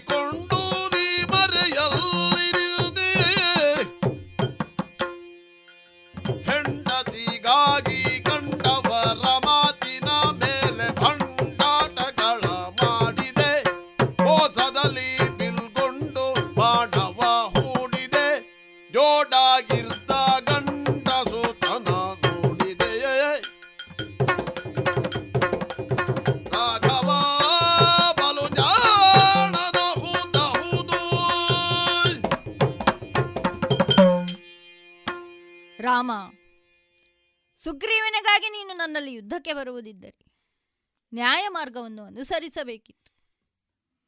ನನಗೂ ಅವನಿಗೂ ಇರುವ ದ್ವೇಷವನ್ನು ಕಾರ್ಯ ಕಾರಣಗಳನ್ನು ಸರಿಯಾಗಿ ವಿಚಾರಿಸಿ, ನ್ಯಾಯಯುತವಾಗಿಯೇ ಅದನ್ನು ಬಗೆಹರಿಸಬೇಕಿತ್ತು. ಅದನ್ನು ಬಿಟ್ಟು ಅವನು ಹೇಳಿದ್ದನ್ನು ನಂಬಿ, ಅವನಂತೆಯೇ ಹೇಡಿಯಾಗಿ, ಮರೆಯಲ್ಲಿ ನಿಂತು ಬಾಣ ಪ್ರಯೋಗ ಮಾಡಿ ನನ್ನನ್ನು ಕೆಡಹಿದೆಯಲ್ಲ. ನನ್ನನ್ನು ಶಿಕ್ಷಿಸುವ ಅಧಿಕಾರ ನಿನಗೇನಿದೆ ಹೇಳು. ನಾನು ನಿನ್ನ ಅಧಿಕಾರ ವ್ಯಾಪ್ತಿಗೆ ಸೇರಿದವನು. ಇಲ್ಲ, ಜಗದ ಶಿಕ್ಷೆ, ರಕ್ಷೆಗೆ ನೀನೇ ಅಧಿಕಾರಿಯು. ಹಾಗಿದ್ದರೆ ನನ್ನನ್ನು ಕರೆಸಿ, ವಿಚಾರಣೆ ನಡೆಸಿ, ನ್ಯಾಯಯುತವಾಗಿ ನನಗೆ ಶಿಕ್ಷೆಯನ್ನು ವಿಧಿಸಿದ್ದರೆ ಸಂತೋಷದಿಂದಲೇ ನಾನು ಸ್ವೀಕಾರ ಮಾಡುತ್ತಿದ್ದೆ.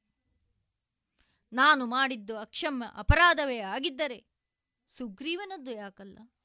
ಅವನದಾಗುವಾಗ ರಾಜನೀತಿ ಬೇರೆಯಾಯಿತೆ ರಾಮ ಹೆಂಡತಿಯ ಅಪಹರಣವಾಗಿ ಇಷ್ಟು ದಿನವಾದರೂ ಹುಡುಕಲಾರದೆ ಅಲೆದಾಡುತ್ತಾ ಇದ್ದಿ. ಕಾಡು ಮೇಡುಗಳಲ್ಲಿ ಗಿಡ ಮರಗಳನ್ನು ಕಂಡಾಗ ವಿರಹ ವೇದನೆಯನ್ನು ತಾಳಲಾರದೆ ನನ್ನ ಸೀತೆಯನ್ನು ಕಂಡಿರೆ ಎಂದು ಕೇಳುತ್ತಾ ಇದ್ದವನಿ ಒಂದು ಮಾತು ನನ್ನಲ್ಲಿ ಹೇಳಿದ್ದರೆ ಆ ರಾವಣನನ್ನು ಹೆಡೆಮುರಿ ಕಟ್ಟಿ ತಂದು ನಿನ್ನ ಪಾದ ಮೂಲದಲ್ಲಿ ಹಾಕಿ ಸೀತೆಯನ್ನು ನಿನಗೆ ಒಪ್ಪಿಸುವಂತೆ ಮಾಡುತ್ತಿದ್ದೆ.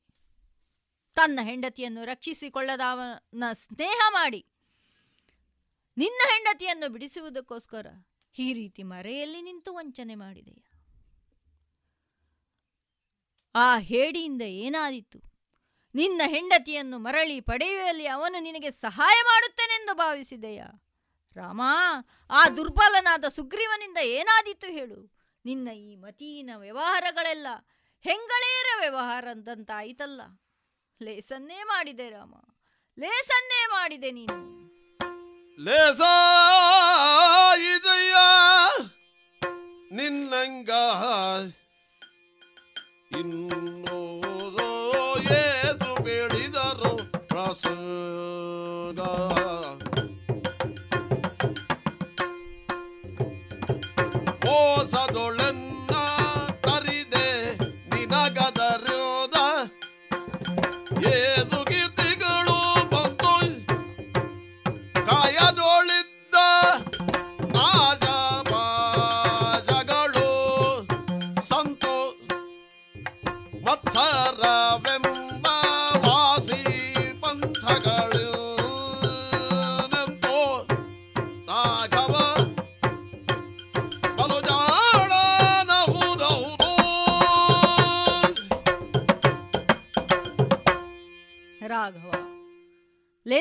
ಮಾಡಿಬಿಟ್ಟೆ ನೀನು. ನಿನ್ನ ಉದ್ದೇಶವನ್ನು ನೀನು ಸಾಧಿಸಿಯೇ ಬಿಟ್ಟೆ. ಇನ್ನು ನಾನು ಎಷ್ಟು ಪ್ರಲಾಪಿಸಿದರೂ ಏನು ಪ್ರಯೋಜನ ಹೇಳು. ಒಂದು ಮಾತು ಕೇಳ್ತೇನೆ ರಾಮ. ನನಗೆ ಹೆದರಿ ನೀನು ಈ ರೀತಿ ಮಾಡಿದೆಯ? ನಿನ್ನ ಎದುರು ನಿಂತು ಯುದ್ಧ ಮಾಡಿದರೆ, ಕಾಂಚನ ಮಾಲೆಯ ಪ್ರಭಾವದಿಂದ ನಿನ್ನ ಅರ್ಧ ಸಾಮರ್ಥ್ಯವನ್ನು ಹೀರಿ ನಿನ್ನನ್ನು ಗೆಲ್ಲುತ್ತೇನೆಂದು ಈ ರೀತಿ ಮರೆಯಲ್ಲಿ ನಿಂತು ನನಗೆ ಬ್ರಾಣ, ಬಾಣ ಪ್ರಯೋಗ ಮಾಡಿ ವಂಚಿಸಿದೆಯ? ಹೆಂಡತಿಯನ್ನು ಕದ್ದೊಯ್ದ ರಾವಣನಲ್ಲಿ ತೋರಬೇಕಾದ ಪರಾಕ್ರಮವನ್ನು ನನ್ನಲ್ಲಿ ತೋರಿದೆಯ? ರಾಮ, ಯಾಕಾದರೂ ಆ ದಶರಥನಿಗೆ ನೀನು ಮಗನಾಗಿ ಹುಟ್ಟಿದೆಯೋ? ನಿನ್ನಂಥವನಿಗಾಗಿ ಅವನು ಪುತ್ರಕಾಮೇಷ್ಟಿಯನ್ನು ಮಾಡಿದನೆ. ಧೂರ್ತ ನೀನು ಚಿತ್ತ ಸ್ಥೈರ್ಯವನ್ನು ಕಳೆದುಕೊಂಡವ ನೀನು. ಧರ್ಮದಲ್ಲಿ ಶ್ರದ್ಧೆ ಇಲ್ಲದವ. ಬೂದಿ ಮುಚ್ಚಿದ ಕೆಂಡದಂತೆ, ಹುಲ್ಲು ಮುಚ್ಚಿದ ಬಾವಿಯಂತೆ ಮಹಾಮೋಸಗಾರ ನೀನು. ನಿರಪರಾಧಿಯಾದ ನನ್ನನ್ನು ಹೊಡೆದೆಯಲ್ಲ ಇದು ಯುದ್ಧ ನೀತಿಗೆ ವಿರೋಧ. ಆರ್ಯರಿಗೆ ಸಲ್ಲದ ಕೆಲಸ. ರಾಮ ಯಾಕೆ ಹೀಗೆ ಮಾಡಿದೆ ಹೇಳು? ಯಾಕೆ ಹೀಗೆ ಮಾಡಿದೆ? ಓ ವಾನರಾಧಿಪತಿಯೇ ಕೇಳು. ವಾನರರಧಿಪತಿ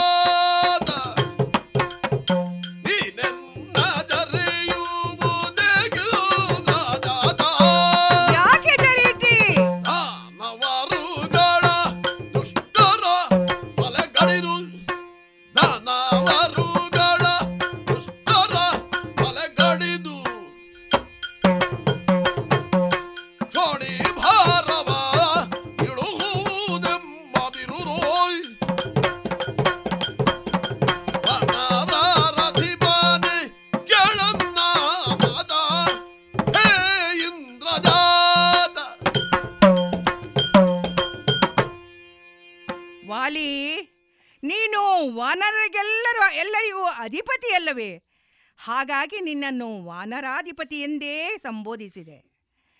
ನನ್ನಿಂದ ಪ್ರಯೋಗಿಸಲ್ಪಟ್ಟ ಬಾಣ, ನಿನ್ನ ಎದೆಯಲ್ಲಿ ನಾಟಿಯಾದರೂ ಇಷ್ಟು ಯಾತನೆಯನ್ನು ಸಹಿಸಿಕೊಂಡು ನೀನಿದ್ದೀಮ ಇಷ್ಟು ಹೊತ್ತು ಮಾತನಾಡಿದೆ ನೋಡು. ನಿನ್ನ ಸಹನೆ ಮೆಚ್ಚತಕ್ಕದ್ದೇ. ಹಾಗಾಗಿ ಈಗ ನನ್ನ ಮಾತುಗಳನ್ನು ಕೇಳುವ ತಾಳ್ಮೆಯನ್ನು ನೀನು ವಹಿಸಿಕೊಳ್ಳಬೇಕು. ಇದರಿಂದ ನಿನ್ನ ಸಂದೇಹಗಳು ನಿವಾರಣೆಯಾಗಿ ನಿನಗೆ ಸಮಾಧಾನವಾಗಬೇಕು. ಚಿತ್ತ ಪರಿಶುದ್ಧಿಗೊಳ್ಳುವಂತಾಗಬೇಕು. ಪೌರುಷಕ್ಕೆ ಪ್ರಾಮಾಣಿಕತನವೇ ಭೂಷಣ ನೋಡು.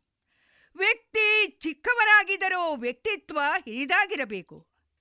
ಮರೆಯಲ್ಲಿ ನಿಂತು ನೀನರಿಯದಂತೆ ನಿನಗೆ ಬಾಣ ಪ್ರಯೋಗ ಮಾಡಿದುದು ನಿನ್ನ ದೃಷ್ಟಿಯಲ್ಲಿ ನನ್ನ ಅಪರಾಧವೇ ಆಗಿರಬಹುದು. ಈ ಪ್ರದೇಶದಲ್ಲಿ ನಾನು ನಿಂತ ಸ್ಥಳವನ್ನು ಒಮ್ಮೆ ನೀನು ನೋಡು. ಎಲ್ಲವೂ ಮರದ ಅಡ್ಡ ಅಲ್ಲದೆ ಅನ್ಯತಾ ಸಾಧ್ಯವಿಲ್ಲ. ಮತ್ತೆ ನಾನು ಬಾಣವನ್ನು ಸಂಧಾನ ಮಾಡುವ ಮೊದಲು ಅದರ ಪೂರ್ವ ಸೂಚನೆಯಾಗಿ ಧನಷ್ಟೇಂಕಾರವನ್ನು ಮಾಡಿದೆ. ಅದು ನಿನಗೆ ನಿನಗೆ ಮಾತ್ರ ಕೇಳಿಸಲಿಲ್ಲವೋ ಏನೋ? ಹಾಗಾಗಿ ಧರ್ಮಯುಕ್ತವಾಗಿಯೇ ನಾನು ಬಾಣ ಪ್ರಯೋಗ ಮಾಡಿದ್ದರೂ ಮೃಗೀಯ ಬಲ ಗರ್ವಿತನಾದ ನೀನು ನಿರ್ಲಕ್ಷ್ಯವನ್ನು ತಾಳಿದೆ. ನೀನಾಗಿ ತೊರೆದ ಧರ್ಮ ಸಕಾಲದಲ್ಲಿ ನಿನ್ನನ್ನು ಅದು ತೊರೆಯಿತು. ಹಾಗಾಗಿ ನಿನಗೆ ಈ ದುಸ್ಥಿತಿಯು ಬಂದೊದಗಿತ್ತು. ನೀನು ಯಾವ ಅನ್ಯಾಯವನ್ನೂ ಮಾಡಲಿಲ್ಲ. ನೀನು ನಿರಪರಾಧಿ ಎನ್ನು ಹೇಳುತ್ತೀಯಲ್ಲ. ನೀನು ಮಹೇಂದ್ರನ ಮಗನಲ್ವೇ? ನಿನ್ನ ತಂದೆಯನ್ನು ನಿನ್ನ ಪ್ರತ್ಯಕ್ಷವಾಗಿ ಸಂಕಟಕ್ಕೆ ಈಡು ಮಾಡುತ್ತಿದ್ದರೂ ಆ ಇಂದ್ರಿಯಾ, ಇಂದ್ರಾದಿಗಳನ್ನು ಅಡಿಗಡಿಗೆ ಪೀಡಿಸುತ್ತಿರುವ ರಾವಣನಲ್ಲಿ ನೀನು ಸ್ನೇಹವನ್ನು ಮಾಡಿಕೊಂಡೆ. ಅನ್ಯ, ಅನ್ಯಾಯವನ್ನು ಮಾಡಬೇಕೆಂದಿಲ್ಲ. ಇನ್ನೊಬ್ಬರು ಅನ್ಯಾಯ ಮಾಡುವಾಗ ಅದನ್ನು ನೋಡುತ್ತಾ ಸುಮ್ಮನೆ ಕುಳಿತಿರುವುದೂ ಅಪರಾಧವೆನಿಸುತ್ತದೆ. ಇನ್ನು ಚತುಸ್ಸಾಗರ ಪರಿವೇಷ್ಟಿತ ಈ ಭೂಮಂಡಲದ ಸೂರ್ಯ ವಂಶೀಯರ ಅಧಿಕಾರತ್ವಕ್ಕೆ ಎಷ್ಟೋ ಶತಮಾನಗಳಿಂದ ಇದು ಒಳಪಟ್ಟಿದೆ. ಹಾಗಿರುವಾಗ ನೀನು ಧರ್ಮ ಬಾಹಿರನಾದಾಗ ನಿನ್ನನ್ನು ದಂಡಿಸಬೇಕಾದಿದ್ದ ಬೇಕಾದುದು ನನ್ನ ನನ್ನ ಪಾಲಿಗೆ, ನನ್ನ ಧರ್ಮವೇ ಆಗಿರ್ತದೆ. ಅದನ್ನು ಪಾಲಿಸದಿದ್ದರೆ ಅದು ನನ್ನಿಂದಾದ ಪಾಪವೇ ಆಗುತ್ತದೆ. ನಿನ್ನನ್ನು ನಿನ್ನನ್ನು ಶಿಕ್ಷಿಸುವ ಪೂರ್ಣಾಧಿಕಾರ ನನಗೆ ಇದೆ ನೋಡು. ನಾನು ಸುಗ್ರೀವನ ಮಿತ್ರತ್ವವನ್ನು ಗಳಿಸಿಕೊಂಡಿದ್ದೇನೆ. ಹಾಗಾಗಿ ನನ್ನ ಮಿತ್ರನಿಗೆ ಸಹಾಯ ಸಹಾಯವನ್ನು ಮಾಡುವುದು ನನ್ನ ಕರ್ತವ್ಯವೇ ಆಗಿದೆ. ಈಗ ನೀನು ಹೇಳಿದಂತೆ, ಸುಗ್ರೀವನ ಮಿತ್ರತ್ವವನ್ನು ಪಡೆದುಕೊಳ್ಳುವ ಬದಲು ನನ್ನ ಮಿತ್ರತ್ವವನ್ನು ಪಡೆದುಕೊಳ್ಳುತ್ತಿದ್ದರೆ ನಾನು ನಿನಗೆ ಸಹಾಯ ಮಾಡುತ್ತಿದ್ದೆ ಎಂಬ ಮಾತನ್ನು ನೀನು ಹೇಳಿದೆ. ಸರಿ, ನಿನ್ನೊಡನೆ ನಾನು ಮಿತ್ರತ್ವವನ್ನು ಮಾಡುತ್ತಿದ್ದರೆ, ನಾನು ಹೇಳಿದ ಪ್ರಕಾರ ನೀನು ಸುಗ್ರೀವನ ಮಡದಿ ರುಮೆಯನ್ನು ಅವಳಿಗೆ ಬಿಡಿಸಿ, ಅವನಿಗೆ ಹಿಂತಿರುಗಿಸಿ ಕೊಡುತ್ತಿದ್ದೆ. ಅಂತೆಯೇ ನನ್ನ ಮಡದಿ ಸೀತೆಯನ್ನು ರಾವಣನ ಕೈಯಿಂದ ತಂದು ನನಗೊಪ್ಪಿಸುತ್ತಿದ್ದೆ. ನೀನು ಹೇಳಿದ ಮಾತು ಸಹಜವಾಗಿದೆ ಇದೆ. ಆದರೆ ನೀನು ಮಾಡಿದಂತಹ ದೋಷಕ್ಕೆ ನಾನು ನಿನಗೆ ಶಿಕ್ಷೆಯನ್ನು ಕೊಡುವುದಾದರೂ ಹೇಗೆ? ಮಿತ್ರನಿಗೆ ಶಿಕ್ಷೆ ಕೊಡುವ ಸಾಧ್ಯತೆ ಇಲ್ಲ ನೋಡು. ಇನ್ನು ನೀನೇನೆಂದೆ? ಮಾಂಸ ಚರ್ಮಗಳ ಆಸೆಗಾಗಿ ಕೊಲ್ಲಲು ನಿನ್ನನ್ನು ಬಯಸಿದೆ ಎಂದು ಹೇಳಿದೆ ಅಲ್ಲ? ಅಪರ, ಅಪರಾಧಿಯಾದ ನಿನಗೆ ದಂಡನೆಯನ್ನು ವಿಧಿಸಿದ್ದೇನೆ. ಶಿಕ್ಷಿಸುವ ಅಧಿಕಾರವನ್ನು ಪಡೆದ ನಾನು ವಿಚಾರಣೆ ಮಾಡಬೇಕ, ಬೇಕೆಂದಿಲ್ಲ. ಅಪರಾಧ ಹೌದು ಎಂದು ನ್ಯಾಯಾಧೀಶನಿಗೆ ಮನದಟ್ಟಾದರೆ ಸಾಕು.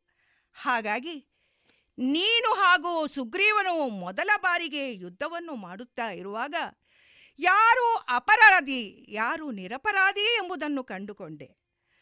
ಆದ್ದರಿಂದ ನಿನ್ನನ್ನು, ನಾನು ಬೇ ನಿನ್ನನ್ನು ಬೇಟೆಯಾಡಲು ಬಂದುದಲ್ಲ.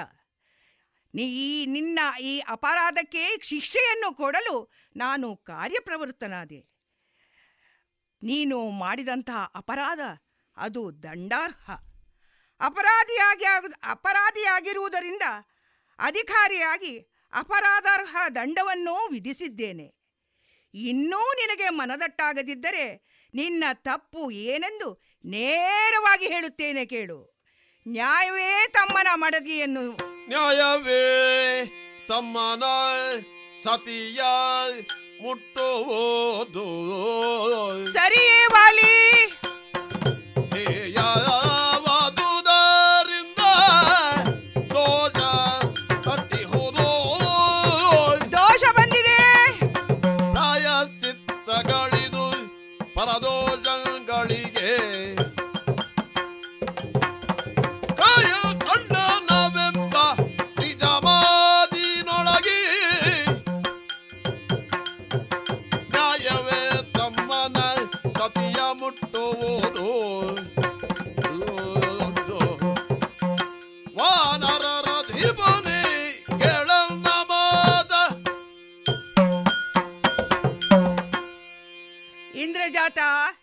ಸರಿಯಾಗಿ ಆಲೋಚನೆ ಮಾಡು. ನ್ಯಾಯವೇ ತಮ್ಮನ ಸತಿಯ ಮುಟ್ಟುವುದು. ಒಂದು ಕಾಲದಲ್ಲಿ ನೀವು ಸಹೋದರರು ಲೋಕಕ್ಕೆ ಆದರ್ಶರಾಗಿರಲಿಲ್ಲವೇ? ಮಗನಂತೆ ನೀನು ನಿನ್ನ ತಮ್ಮನನ್ನು ನೋಡಿಕೊಂಡೆ. ತಂದೆಯ ಸ್ಥಾನದಲ್ಲಿ ನಿಂತುಕೊಂಡು ಆಕೆಯ ಆತನ ವಿವಾಹವನ್ನು ಏರ್ಪಡಿಸಿದೆ. ರೂಮೆ ಮಗಳ ಸಮಾನವಲ್ಲವೇ? ಇಂತಿರುವಾಗ ಬಲಾತ್ಕಾರವಾಗಿ ಅವಳನ್ನು ನಿನ್ನ ಬಳಿ ಇರಿಸಿಕೊಂಡು ತಮ್ಮನನ್ನು ಅನಾಥನನ್ನಾಗಿರಿಸಿದೆಯಲ್ಲ ಇದು ನೀನು ಮಾಡಿದ್ದು ಸರಿಯೇ? ಹೇಳು. ಕಟ್ಟುವುದಾದರೆ ಸ್ನೇಹ, ಪ್ರೀತಿಗಳ ಸೌಧವನ್ನು ಕಟ್ಟಬೇಕು. ಕೆಡುವುದಾದರೆ ನಮ್ಮೊಳಗಿನ ದ್ವೇಷ, ಅಸೂಯೆಗಳನ್ನು ಕಟ್, ಅಸೂಯೆ, ಅಸೂಯೆಗಳ ಕಟ್ಟಡವನ್ನು ಕೆಡಬೇಕು. ಆಗಲೇ ನೆಮ್ಮದಿ ಎಂಬ ಕಟ್ಟಡ ಭದ್ರವಾಗಿ ಉಳಿಯುವುದು. ವಿದ್ಯೆ ಬುದ್ಧಿಯನ್ನು ಕೊಡುತ್ತದೆ. ಅಹಂಕಾರ ಶಕ್ತಿಯನ್ನು ಕೊಡುತ್ತದೆ. ನಡತೆ ಗೌರವವನ್ನು ತರುತ್ತದೆ. ನೀನು ನಿನ್ನ ತಮ್ಮನಲ್ಲಿ ತಪ್ಪನ್ನು ಕಂಡೆ ನೋಡು. ನೀವು ವಾನರರಾದರೂ ನಮ್ಮ ಆರ್ಯಪದ್ಧತಿಯನ್ನೇ ಅನುಸರಿಸಿಕೊಂಡು ಬಂದವರು ನೀವು. ನಿಮಗೂ ನಮ್ಮಂತೆ ವಿವಾಹ ಉಪನಯನಾದಿಗಳನ್ನು ನೀವು ಮಾಡುತ್ತಾ ಬರುತ್ತಾ ಇರುತ್ತೀರಿ. ಹಾಗಿರುವಾಗ ಒಂದು ವೇಳೆ ಸಣ್ಣ ಪ್ರಾಯದಲ್ಲಿ ಅಣ್ಣ ಸತ್ತನೆಂದಾದರೆ ಅಣ್ಣನ ಮಡದಿಯನ್ನು ತಮ್ಮನು ವಿವಾಹವಾಗಬಹುದೆಂಬ ಪದ್ಧತಿಯೂ ಇದೆ. ಅದರಂತೆ ಸುಗ್ರೀವ ನೀನು ಸತ್ತಿದ್ದಾನೆ ಎಂದು ಬಾ ಭ್ರಮಿತನಾಗಿ ನಿನ್ನ ಮಡದಿ ತಾರೆಯನ್ನು ವಿವಾಹವಾದನು. ತಾರೆಯಾದರೂ ತನ್ನ ಮಗ ಅಂಗದನ ಸಂರಕ್ಷಣೆಗೋಸ್ಕರ ಈ ಸಲಹೆಗೆ ಒಪ್ಪಿರಲೂಬಹುದು. ಹಾಗಿರುವಾಗ ಸುಗ್ರೀವನು ಮಾಡಿದಂತಹ ಆ ತಪ್ಪು, ಅದು ಅಜ್ಞಾತ ತಪ್ಪು. ನೀನು ಮಾಡಿದು ಜ್ಞಾತ ತಪ್ಪು. ನೀನು ಬಲತ್ಕಾರವಾಗಿ ತಮ್ಮನ ಮೇಲೆ ಹಗೆತನವನ್ನು ಸಾಧಿಸುವುದಕ್ಕೋಸ್ಕರ ನೀನು ಅವನ ಮಡದಿಯನ್ನು ನಿನ್ನ ಬಳಿಯಲ್ಲಿ ಇರಿಸಿಕೊಂಡು ಅವನನ್ನು ಅನಾಥನಾಗಿಸಿದೆಯಲ್ಲ. ಇದು ನೀನು ಮಾಡಿದ ಜ್ಞಾತ ತಪ್ಪೇ ಆಗಿದೆ, ವಾಲಿ. ಇದಕ್ಕೆ ಈ ನೀನು ಮಾಡಿದಂತಹ ತಪ್ಪಿಗೆ ಕಾಯ ದಂಡನವೇ ಶಿಕ್ಷೆ. ಆದರೆ ಅದರಲ್ಲಿ ಒಂದು ಸ್ವಲ್ಪ ಮಾರ್ಪಾಡಿದೆ. ನೀನು ಕಾಮನೆಗಾಗಿ ಅವಳ ಅವನ ಮಡದಿಯನ್ನು ನಿನ್ನ ಸಮೀಪದಲ್ಲಿ ಇರಿಸಿಕೊಳ್ಳಲಿಲ್ಲ ಕೇವಲ ಹಾಗೆ ಸಾಧಿಸುವುದಕ್ಕೋಸ್ಕರ ಅವನ ಮಡದಿಯನ್ನು ನೀನು ನಿನ್ನ ಸಮೀಪದಲ್ಲಿರಿಸಿ ಇರಿಸ್ ನಿನ್ನ ಸಮೀಪದಲ್ಲಿ ಇರಿಸಿಕೊಂಡೆ ಹಾಗಾಗಿ ನಿನ್, ನಾನು ಬಿಟ್ಟ ಬಾಣ ನಿನ್ನ ಜೀವವನ್ನು ತೆಗೆಯದೆ ಅದು ನನ್ನ ನನ್ನ ಅಪ್ಪಣೆಗಾಗಿ ಅದು ಕಾಯುತ್ತಾ ಇದೆ. ನೀನೇ ಎಣಿಸಿರಬಹುದು. ಆ ಬಾಣವನ್ನು ನೀನು ಕೈಯಲ್ಲಿ ಹಿಡಿದುಕೊಂಡಿದ್ದೆ ಎಂದು. ಇಲ್ಲ. ಆ ಬಾಣ ನಿನ್ನ ಜೀವವನ್ನು ತೆಗಿಲಿಕ್ಕೆ ನನ್ನ ಅಪ್ಪಣೆಯನ್ನು ಕಾಯುತ್ತೆ. ನನ್ನ ಅಪ್ಪಣೆ ಇಲ್ಲದೆ ನಿನ್ನ ಜೀವ ಹೋಗಲಾರದು. ಆದುದರಿಂದ ವಾಲಿ, ಈಗ ನಿನ್ನನ್ನು ಪುನಃ ಕೇಳುತ್ತಾ ಇದ್ದೇನೆ. ನಿನಗೆ ಮೊದಲಿನಂತೆ ಸುಖಕರವಾದ ಜೀವನದ ಜೀವನವು ಬೇಕು ಪ್ರಪಂಚದಲ್ಲಿ ಬಾಳಿ ಬದುಕಬೇಕು ಎಂಬ ಆಸೆ ಇದೆ ಎಂದಾದರೆ? ಮುಂದೆನೋ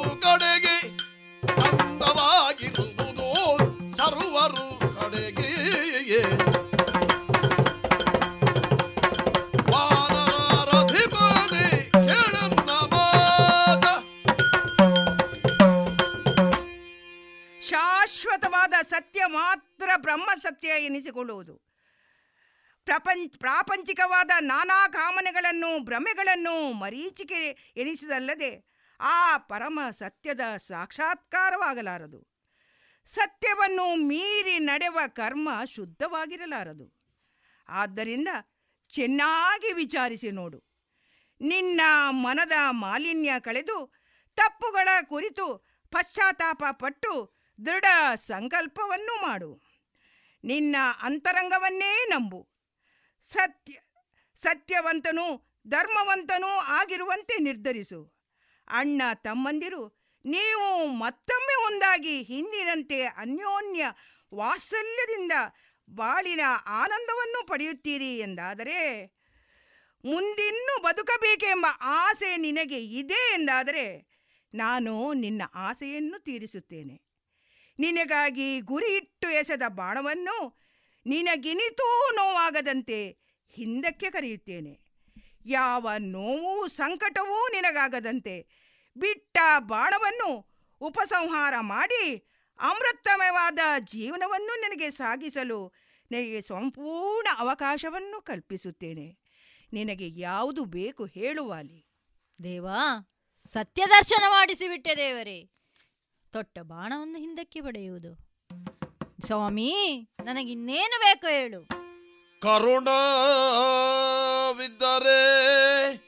ಸಾಕೋ.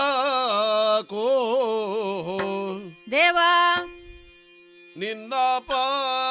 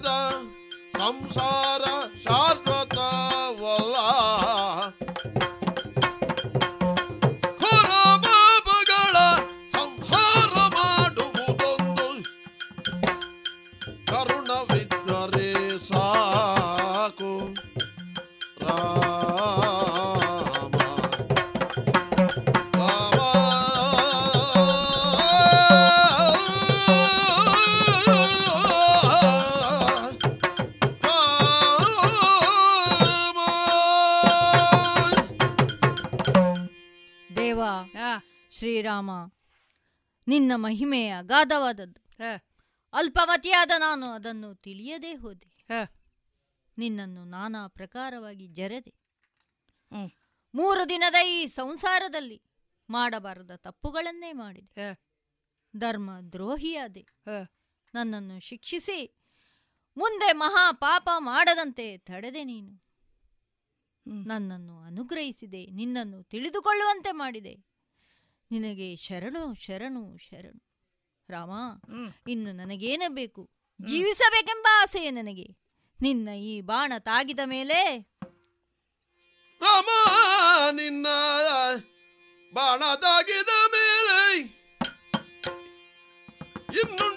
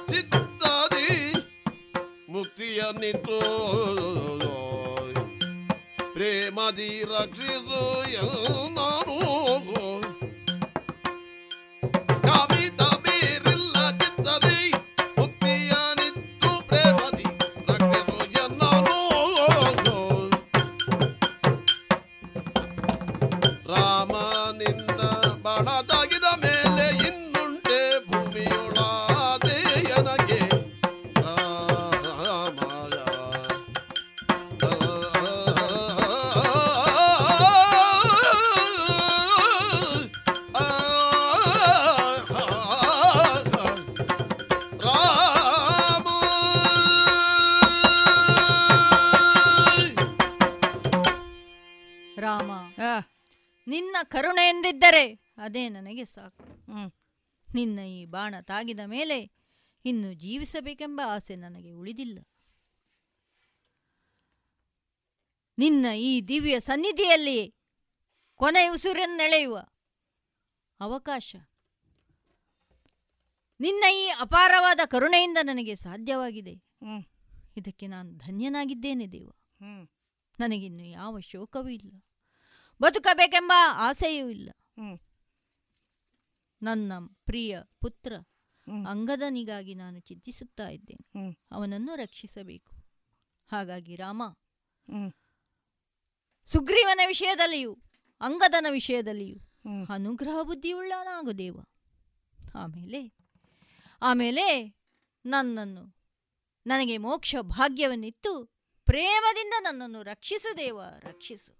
ಇಂದ್ರಜಾತ ಎಲ್ಲರೂ ಬಯಸಿದ್ದಾರೆ. ದೇವರ ಕೈಯಿಂದ ಸತ್ತರೆ ಅದು ಮೋಕ್ಷ ಸಿಗುತ್ತದೆಂದು. ಕ್ಷಣ ಮಾತ್ರದಲ್ಲಿ ಸತ್ತರೆ ಅದು ಮೋಕ್ಷ, ಮೋಕ್ಷದ ದಾರಿ ಅಲ್ಲ.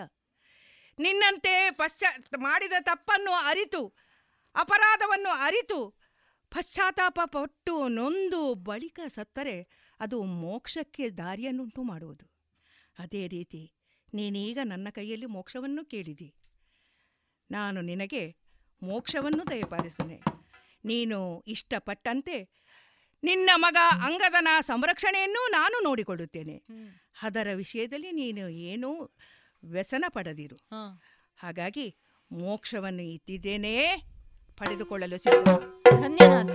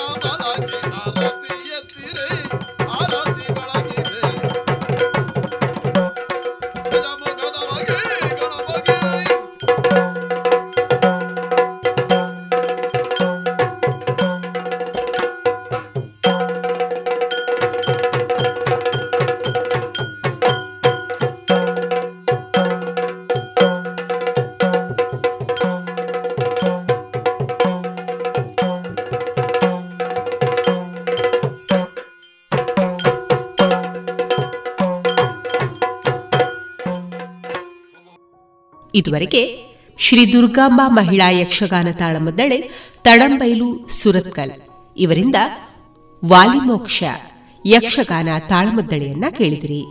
ಈ ತಾಳಮದ್ದಳೆಯ ನಿರ್ದೇಶನ ಶ್ರೀಯುತ ಸುರತ್ಕಲ್ ವಾಸುದೇವರಾವ್.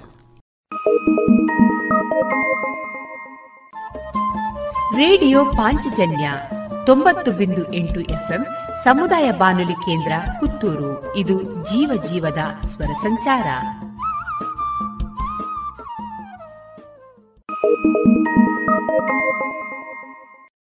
ಇನ್ನು ಮುಂದೆ ಕೇಳಿ ಕ್ಷೇತ್ರೀಯ ಸಂಘಟನಾ ಕಾರ್ಯದರ್ಶಿಗಳಾದ ಶ್ರೀಯುತ ಜಗದೀಶ್ ಕೆ ಅವರಿಂದ ಸ್ವಾವಲಂಬಿ ಭಾರತದ ಒಂದು ಪರಿಕಲ್ಪನೆ. ಹಿಂದೆ ರೇಡಿಯೋದಲ್ಲಿ ಬರ್ತಾ ಇತ್ತಂತೆ. ಎಂಥ ಭಾರತೀಯರು? ಇದ್ದಿಲು ಮಸಿ ಗೊತ್ತಲ್ಲ, ಅದರಲ್ಲಿ ಉಚಿತ ಇದ್ದಾರೆ. ಇವತ್ತು ಅನೇಕ ಪೌಡ್ರ್ ಅದೇ ಬರ್ತಾ ಇದೆ ಇವತ್ತು. ವೇದ ಶಕ್ತಿ ಅಂತೆ. ನೋಡಿ, ಬರ್ತಾ ಇದೆ ಅಂದರೆ ಗ್ರಾಮೀಣ ಪ್ರದೇಶದಲ್ಲಿ ಗುಡಿ ಕೈಗಾರಿಕೆ ಮಾಡಬೇಕು ದೊಡ್ಡ ಪ್ರಮಾಣದಲ್ಲಿ ನಾವು. ಭಾರತದಲ್ಲಿ ಆರು ಪಾಯಿಂಟ್ ಮೂರು ನಾಲ್ಕು ಕೋಟಿ ಸಣ್ಣ ಕೈಗಾರಿಕೆ ಭಾರತದಲ್ಲಿದೆ ಆರು ಕೋಟಿ ಮೂವತ್ತ್ನಾಲ್ಕು ಲಕ್ಷ. ಇಡೀ ಜಗತ್ತಿನಲ್ಲಿ ವಿದ್ಯಾರ್ಥಿಗಳೇ ಅತ್ಯಂತ ಸಣ್ಣ ಕೈಗಾರಿಕೆ ಭಾರತದಲ್ಲಿದೆ. ಇಡೀ ಜಗತ್ತಿನಲ್ಲಿ ಯೋಗ ಅದೊಂದು ಉದ್ಯೋಗ ಆಗುತ್ತೆ. ಇವತ್ತು ನೂರು ಬಿಲಿಯನ್ ಡಾಲರ್ ಇಕಾನಮಿ ಅಂದರೆ ಎಷ್ಟು? ಎಂಟು ಸಾವಿರ ಕೋಟಿ ಮೇ ಉದ್ದಿಮೆ ಇವತ್ತು ಯೋಗ ಅನ್ನೋದು. ನಮ್ಮಲ್ಲಿ ಯಾರು ಯೋಗಾಸನ ಅಭ್ಯಾಸ ಇದೆ ಯಾರಿಗಾದರೂ? ವಿಶ್ವ ಯೋಗ ದಿನ ಯೋಗಾಸನ ಮಾಡ್ತಾರೆ ಅನೇಕರು. ಯಾಕೆ? ಯಾವತ್ತು ಫೋಟೋ ಬರ್ತದೆ. ವರ್ಷ ಪೂರ್ತಿ ಶವಾಸನ, ಹೌದಾ?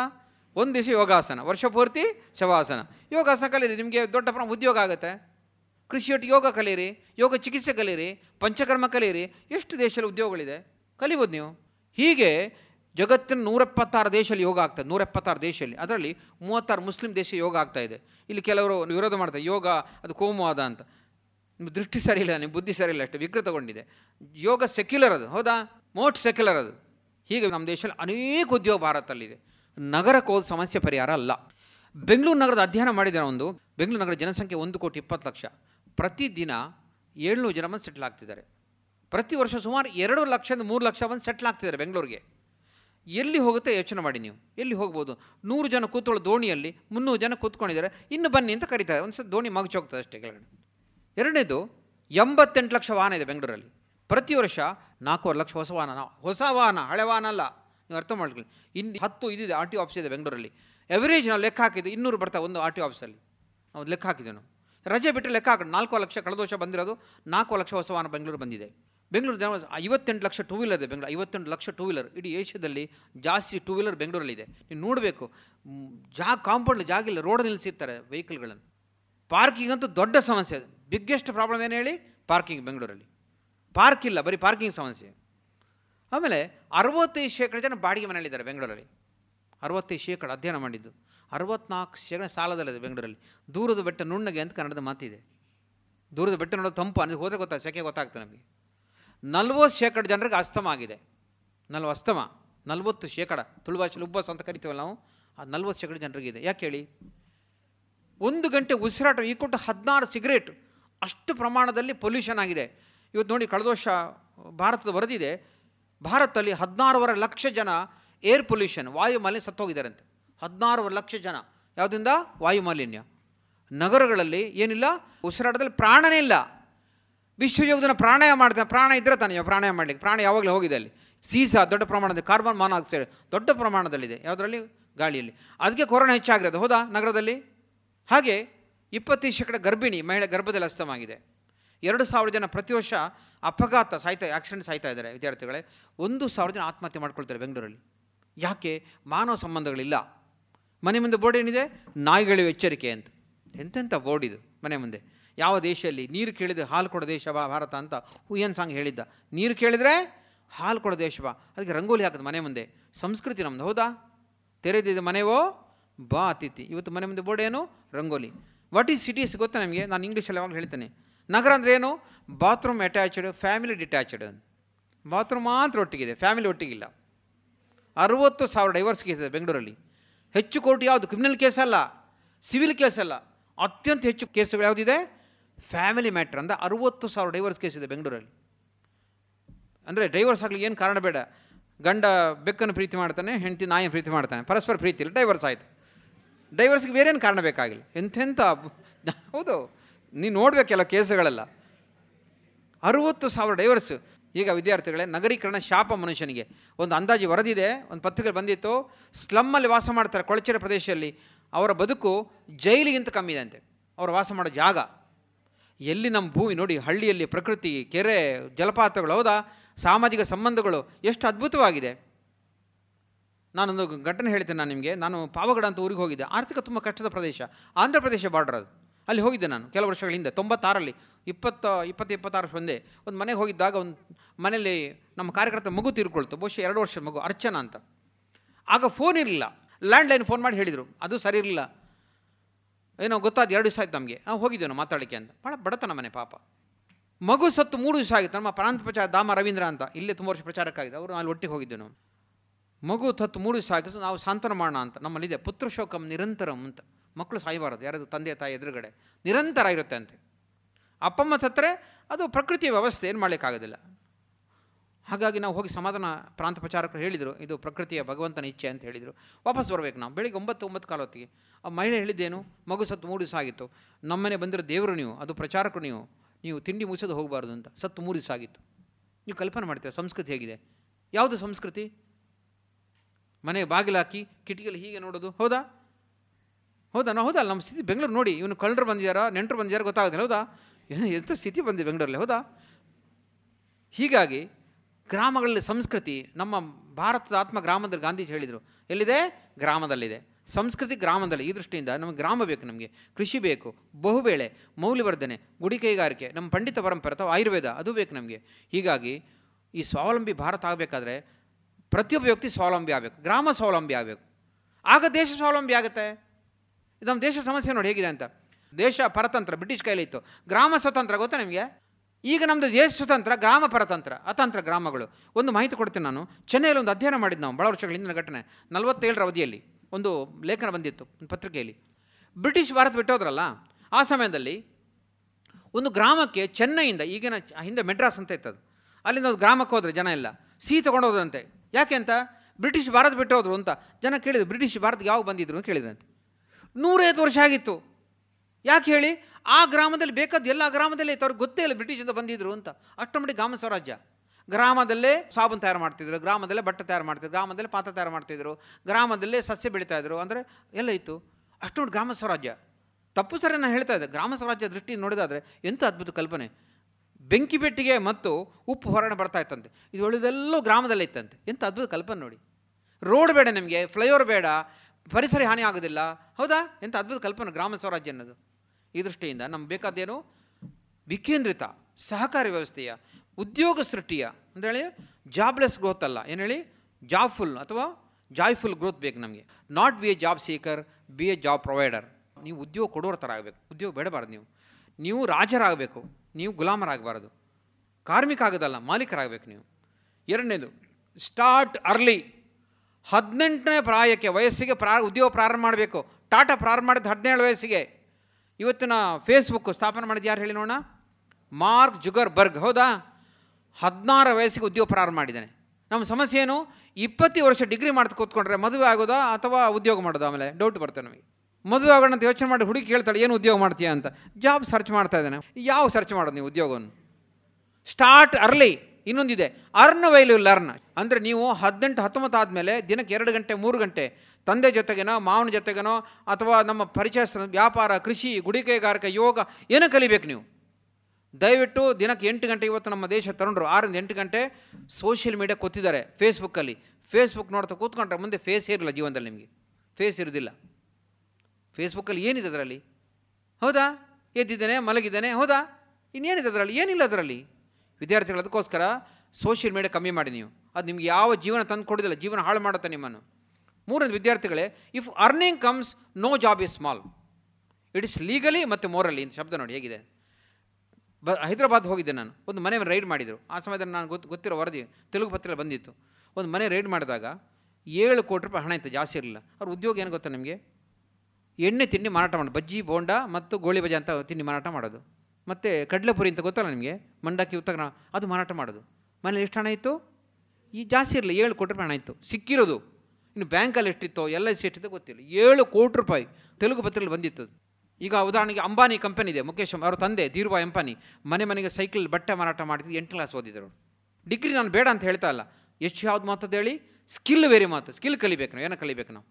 ಹಾರ್ಡ್ ವರ್ಕಿಂಗ್ ರಿಸ್ಕ್ ಟೇಕಿಂಗ್ ಅದು ಬಹಳ ಮಹತ್ವದ್ದು ನಮಗೆ. ಮತ್ತು ಮಾಸ್ಟರ್ ಆಫ್ ಒನ್, ಒಂದು ವಿಷಯ ಎಕ್ಸ್ಪರ್ಟ್ ಆಗಬೇಕು ನಾವು. Master of one, jack of all ಅಂತ. ಕೊನೆಯದಾಗಿ ವಿದ್ಯಾರ್ಥಿಗಳೇ think new think big out of box ಅಂತ. ಅಬ್ದುಲ್ ಕಲಾಂ ಹೇಳ್ತಾ ಇದ್ರು, ಕನಸು ಕಾಣ್ತಾ ನಿದ್ದೆ ಮಾಡಬಾರ್ದು ನಾವು ಅಂತ. ನಿದ್ದೆ ಬರಬಾರ್ದು ನಮ್ಗೆ. ಏನು ಕನಸು ಕಾಣಬೇಕು ನಾವು? ಯಾವುದು ಕಂಪನಿ ಸೇರ್ಕೊಳ್ಳೋದಲ್ಲ? ಏನು ಯೋಚನೆ ಮಾಡಬೇಕು ನಾವು? ನಾನು ಸ್ವಯಂ ಉದ್ಯೋಗ ಮಾಡ್ತೀನಿ ನಾನು. ಏನಾದ್ರು ಮಾಡ್ತೀನಿ ನಾನು ಪ್ರಯೋಗಗಳನ್ನು. ನಿಮ್ಮಲ್ಲಿ ಇಲ್ಲಿ ಬಿಂದು ಅಂತ ಅವ್ರಿಗೆ ಗೊತ್ತಿರಬೇಕು. ಬಹುಶಃ ಅವ್ರ ಅಣ್ಣ ಕಾಣುತ್ತೆ. ಅವರು ಭಾಳ ದೊಡ್ಡ ಓದಿ ಒಂದು ಕಂಪನಿ ಕೆಲಸ ಮಾಡುತ್ತೆ. ನೂರು ಜನ ಮೇಲೆ ಉದ್ಯೋಗ ಕೊಟ್ಟಿದ್ದಾರೆ ಇವರು. ಇವರು ಓದಿದ ಕಮ್ಮಿ ಪಿ ಯು ಸಿ ವರ್ಷ ಓದಿದರೆ ಕಾಣುತ್ತೆ ಇವನು. ಇವನು ಉದ್ಯೋಗ ಕೊಟ್ಟಿದ್ದಾನೆ, ಅವ್ರು ಉದ್ಯೋಗ ಮಾಡ್ತಾ ಇದ್ದಾರೆ. ಕಲ್ಪನೆ ಮಾಡ್ತೀರ ನೀವು? ಅದಕ್ಕೂ ನಾನು ಹೇಳಿದೆ ನೀವೆಲ್ಲ ಏನಾಗಬೇಕು? ಸ್ವ ಉದ್ಯೋಗ ಕಡೆ ಹೋಗಬೇಕು. ಗ್ರಾಮ, ಕೃಷಿ, ಗುಡಿ ಕೈಗಾರಿಕೆ ಮತ್ತು ತಂತ್ರಜ್ಞಾನ ಬಳಕೆ ಮಾಡಬೇಕು ನಾವು. ಇವತ್ತು ಇ ಕಾಮರ್ಸ್ ಕಂಪನಿ ಇದೆ. ಏನು ಮಾಡ್ತಾ ಇದ್ದಾರೆ ಅವರು? ಯಾರೋ ತಯಾರು ಮಾಡ್ತಾರೆ, ಯಾರೋ ಬೇಡಿಕೆ ಇಟ್ಟಿದ್ದಾರೆ ಇವರು ಮಧ್ಯವರ್ತಿಗೆ ಅಷ್ಟೇ ಮಾಡಬೇಕಾದ್ದು. ತಂತ್ರಜ್ಞಾನ ಉಪಯೋಗ ಮಾಡೋಣ, ತಪ್ಪೇನಲ್ಲ. ಈ ದೃಷ್ಟಿಯಿಂದ ಇವತ್ತು ನಮ್ಗೆ ಬೇಕಾದೇನು ಸ್ವಾವಲಂಬಿ ಭಾರತ ಆಗಬೇಕಾದ್ರೆ ನಮ್ಮ ವ್ಯಕ್ತಿಗಳು ಸ್ವಾವಲಂಬಿ ಆಗಬೇಕು, ಗ್ರಾಮ ಸ್ವಾವಲಂಬಿ. ಅದಕ್ಕೋಸ್ಕರ ಎಲ್ಲರೂ ಇಡೀ ದೇಶದಲ್ಲಿ ಏನಾಗಬೇಕು ನಾವು? ಆರ್ಥಿಕ ಸ್ವಾವಲಂಬಿ ಗಳಿಸ್ಕೊಳ್ಬೇಕು. ಕೊನೆಯದಾಗಿ ವಿದ್ಯಾರ್ಥಿಗಳೇ, ಬಡತನ ಇರೋದು ಶಾಪ ಅದು, ಬಡತನ ಅನ್ನೋದು. ಏನು ಹೇಳಿ? ಶಾಪ. ಅದು ಎಂದು ಮನುಷ್ಯನ ವಿಕಾಸ ಆಗಲ್ಲ. ಆ ದೃಷ್ಟಿ ನಾವೆಲ್ಲ ಆರ್ಥಿಕ ಸಮೃದ್ಧಿ ಕಾಣಬೇಕು ನಮ್ಮಲ್ಲಿ. ಬಡತನ ಇರಬಾರ್ದು ಮನುಷ್ಯ. ಏನಿರಬೇಕು ಒಂದು ಊಟ ಅಂದರೆ ಏನು? ಅನ್ನ, ಸಾಂಬಾರು, ತಿಳಿಸಾರು, ಪಲ್ಯ, ಮಜ್ಜಿಗೆ, ಒಂದು ಪಾಯಸ ಇದ್ದರೆ ಒಂದು ಸಮೃದ್ಧಿ ಊಟ ಅಂತ. ಬರೀ ಅನ್ನ, ಗಂಜಿ ಮತ್ತೊಂದು ಚಟ್ನಿ ಅಂದರೆ? ಬಡತನ ಇದೆ ಅಂತ. ಹೌದಾ? ಬಡತನ ಇರಬಾರ್ದು ದೇಶದಲ್ಲಿ ಏನಿರಬೇಕು? ಸಮೃದ್ಧಿ ಇರಬೇಕು ನಾವು. ಟಿ ವಿ ನೋಡೋದು ಯಾವುದು? ಭಾಗ್ಯಲಕ್ಷ್ಮಿ ಬಾರಮ್ಮ ಕೊನೆಯದಾಗಿ, ಮಹಿಳೆಯರು ಉದ್ಯೋಗ ಮಾಡಬೇಕು. ಪುರುಷರು ಮಾತ್ರ ಅಲ್ಲ. ನಮ್ಮ ದೇಶದಲ್ಲಿ ಹದಿನೆಂಟು ಶತಮಾನದಲ್ಲಿ ಮನೆ ಮನೆಯಲ್ಲಿ ಗೃಹೋದ್ಯಮ ಇತ್ತು. ಇವತ್ತು ಮನೇಲಿ ಏನಿದೆ? ಟಿ ವಿ ಮತ್ತು ಮೊಬೈಲ್ ಬಿಟ್ಟರೆ ಏನು ಉದ್ಯೋಗ ಇದೆ ಮನೆಯಲ್ಲಿ? ಇಲ್ಲ. ಅದಕ್ಕೋಸ್ಕರ ಮನೆಗಳಲ್ಲೂ ಮಹಿಳೆಯರು ಸಣ್ಣ ಸಣ್ಣ ಉದ್ಯಮ ಪ್ರಾರಂಭ ಮಾಡಬೇಕು ದೊಡ್ಡ ಪ್ರಮಾಣದಲ್ಲಿ. ಅವಕಾಶ ಬೇಕಾಗ್ತಿದೆ ಮನೆಗಳಲ್ಲಿ. ಈ ದೃಷ್ಟಿಯಿಂದ ಉದ್ಯೋಗ ಆಧಾರಿತ ವಿಕಾಸ ಅಥವಾ ಸ್ವಾವಲಂಬಿ ಭಾರತ ಅಭಿಯಾನ ಇಡೀ ದೇಶದಲ್ಲಿ ಆಗ್ತಾ ಇದೆ. ನಾನು ಧನ್ಯವಾದ ನಾನು ಮಾತು ಮುಗಿಸ್ತೇನೆ. ನಮಸ್ಕಾರ. ಇದುವರೆಗೆ ಕ್ಷೇತ್ರೀಯ ಸಂಘಟನಾ ಕಾರ್ಯದರ್ಶಿಗಳಾದ ಶ್ರೀಯುತ ಜಗದೀಶ್ ಕೆ ಅವರಿಂದ ಸ್ವಾವಲಂಬಿ ಭಾರತದ ಕುರಿತ ಒಂದು ಪರಿಕಲ್ಪನೆಯ ನೋಟವನ್ನ ಆಲಿಸಿದಿರಿ ರೇಡಿಯೋ ಪಾಂಚಜನ್ಯ ತೊಂಬತ್ತು ಬಿಂದು ಎಂಟು ಎಫ್ಎಂ ಸಮುದಾಯ ಬಾನುಲಿ ಕೇಂದ್ರ ಪುತ್ತೂರು. ಇದು ಜೀವ ಜೀವದ ಸ್ವರ ಸಂಚಾರ.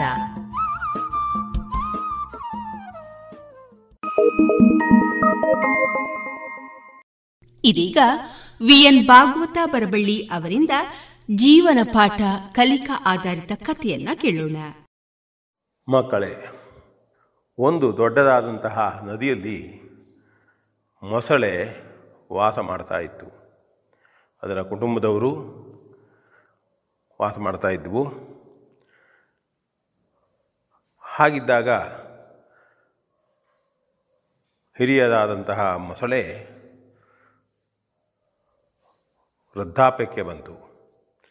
ಮೊದಲಿನ ಹಾಗೆ ಆಹಾರವನ್ನು ತರಲಿಕ್ಕಾಗೋದಿಲ್ಲ.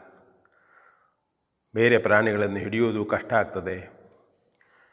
ವಯಸ್ಸಾದ ಮೇಲೆ ಹೀಗೆ ಆಗ್ತದಲ್ಲ? ಹಾಗೆ. ಸ್ವಲ್ಪ ಆಲೋಚನೆಯನ್ನು ಮಾಡಿದ್ಲು ತನ್ನ ಗೆಳೆಯನಾದಂತಹ ಮಂಗನಿಗೆ ಹೇಳಿತು ಆ ಮಂಗ ಮತ್ತು ಕಾಡಿನಲ್ಲಿರುವಂತಹ ಮೊಲ ಭಾಳ ಗೆಳೆಯರಾಗಿದ್ವು. ಕೆಲವು ಸಂದರ್ಭದಲ್ಲಿ ಪರಸ್ಪರವು ಆಟವಾಡ್ತಾ ಇತ್ತು ಸಹಿತ ಈ ಹಿರಿಯ ಮೊಸಳೆ ನೋಡಿತ್ತು. ಇದೇ ಸಂದರ್ಭವನ್ನು ಉಪಯೋಗ ಮಾಡಬೇಕು ಅಂತ ಹೇಳಿ ಆ ಮಂಗವನ್ನು ಕರೆದು ಮೊಸಳೆ ಹೇಳ್ತು, ನೋಡೋ ಮಂಗಣ್ಣ, ನನಗೂ ತುಂಬ ವೃದ್ಧಾಪ್ಯ, ಕುಟುಂಬವೂ ದೊಡ್ಡದಿದೆ, ಊಟಕ್ಕೆ ಸಾಕಾಗೋದಿಲ್ಲ.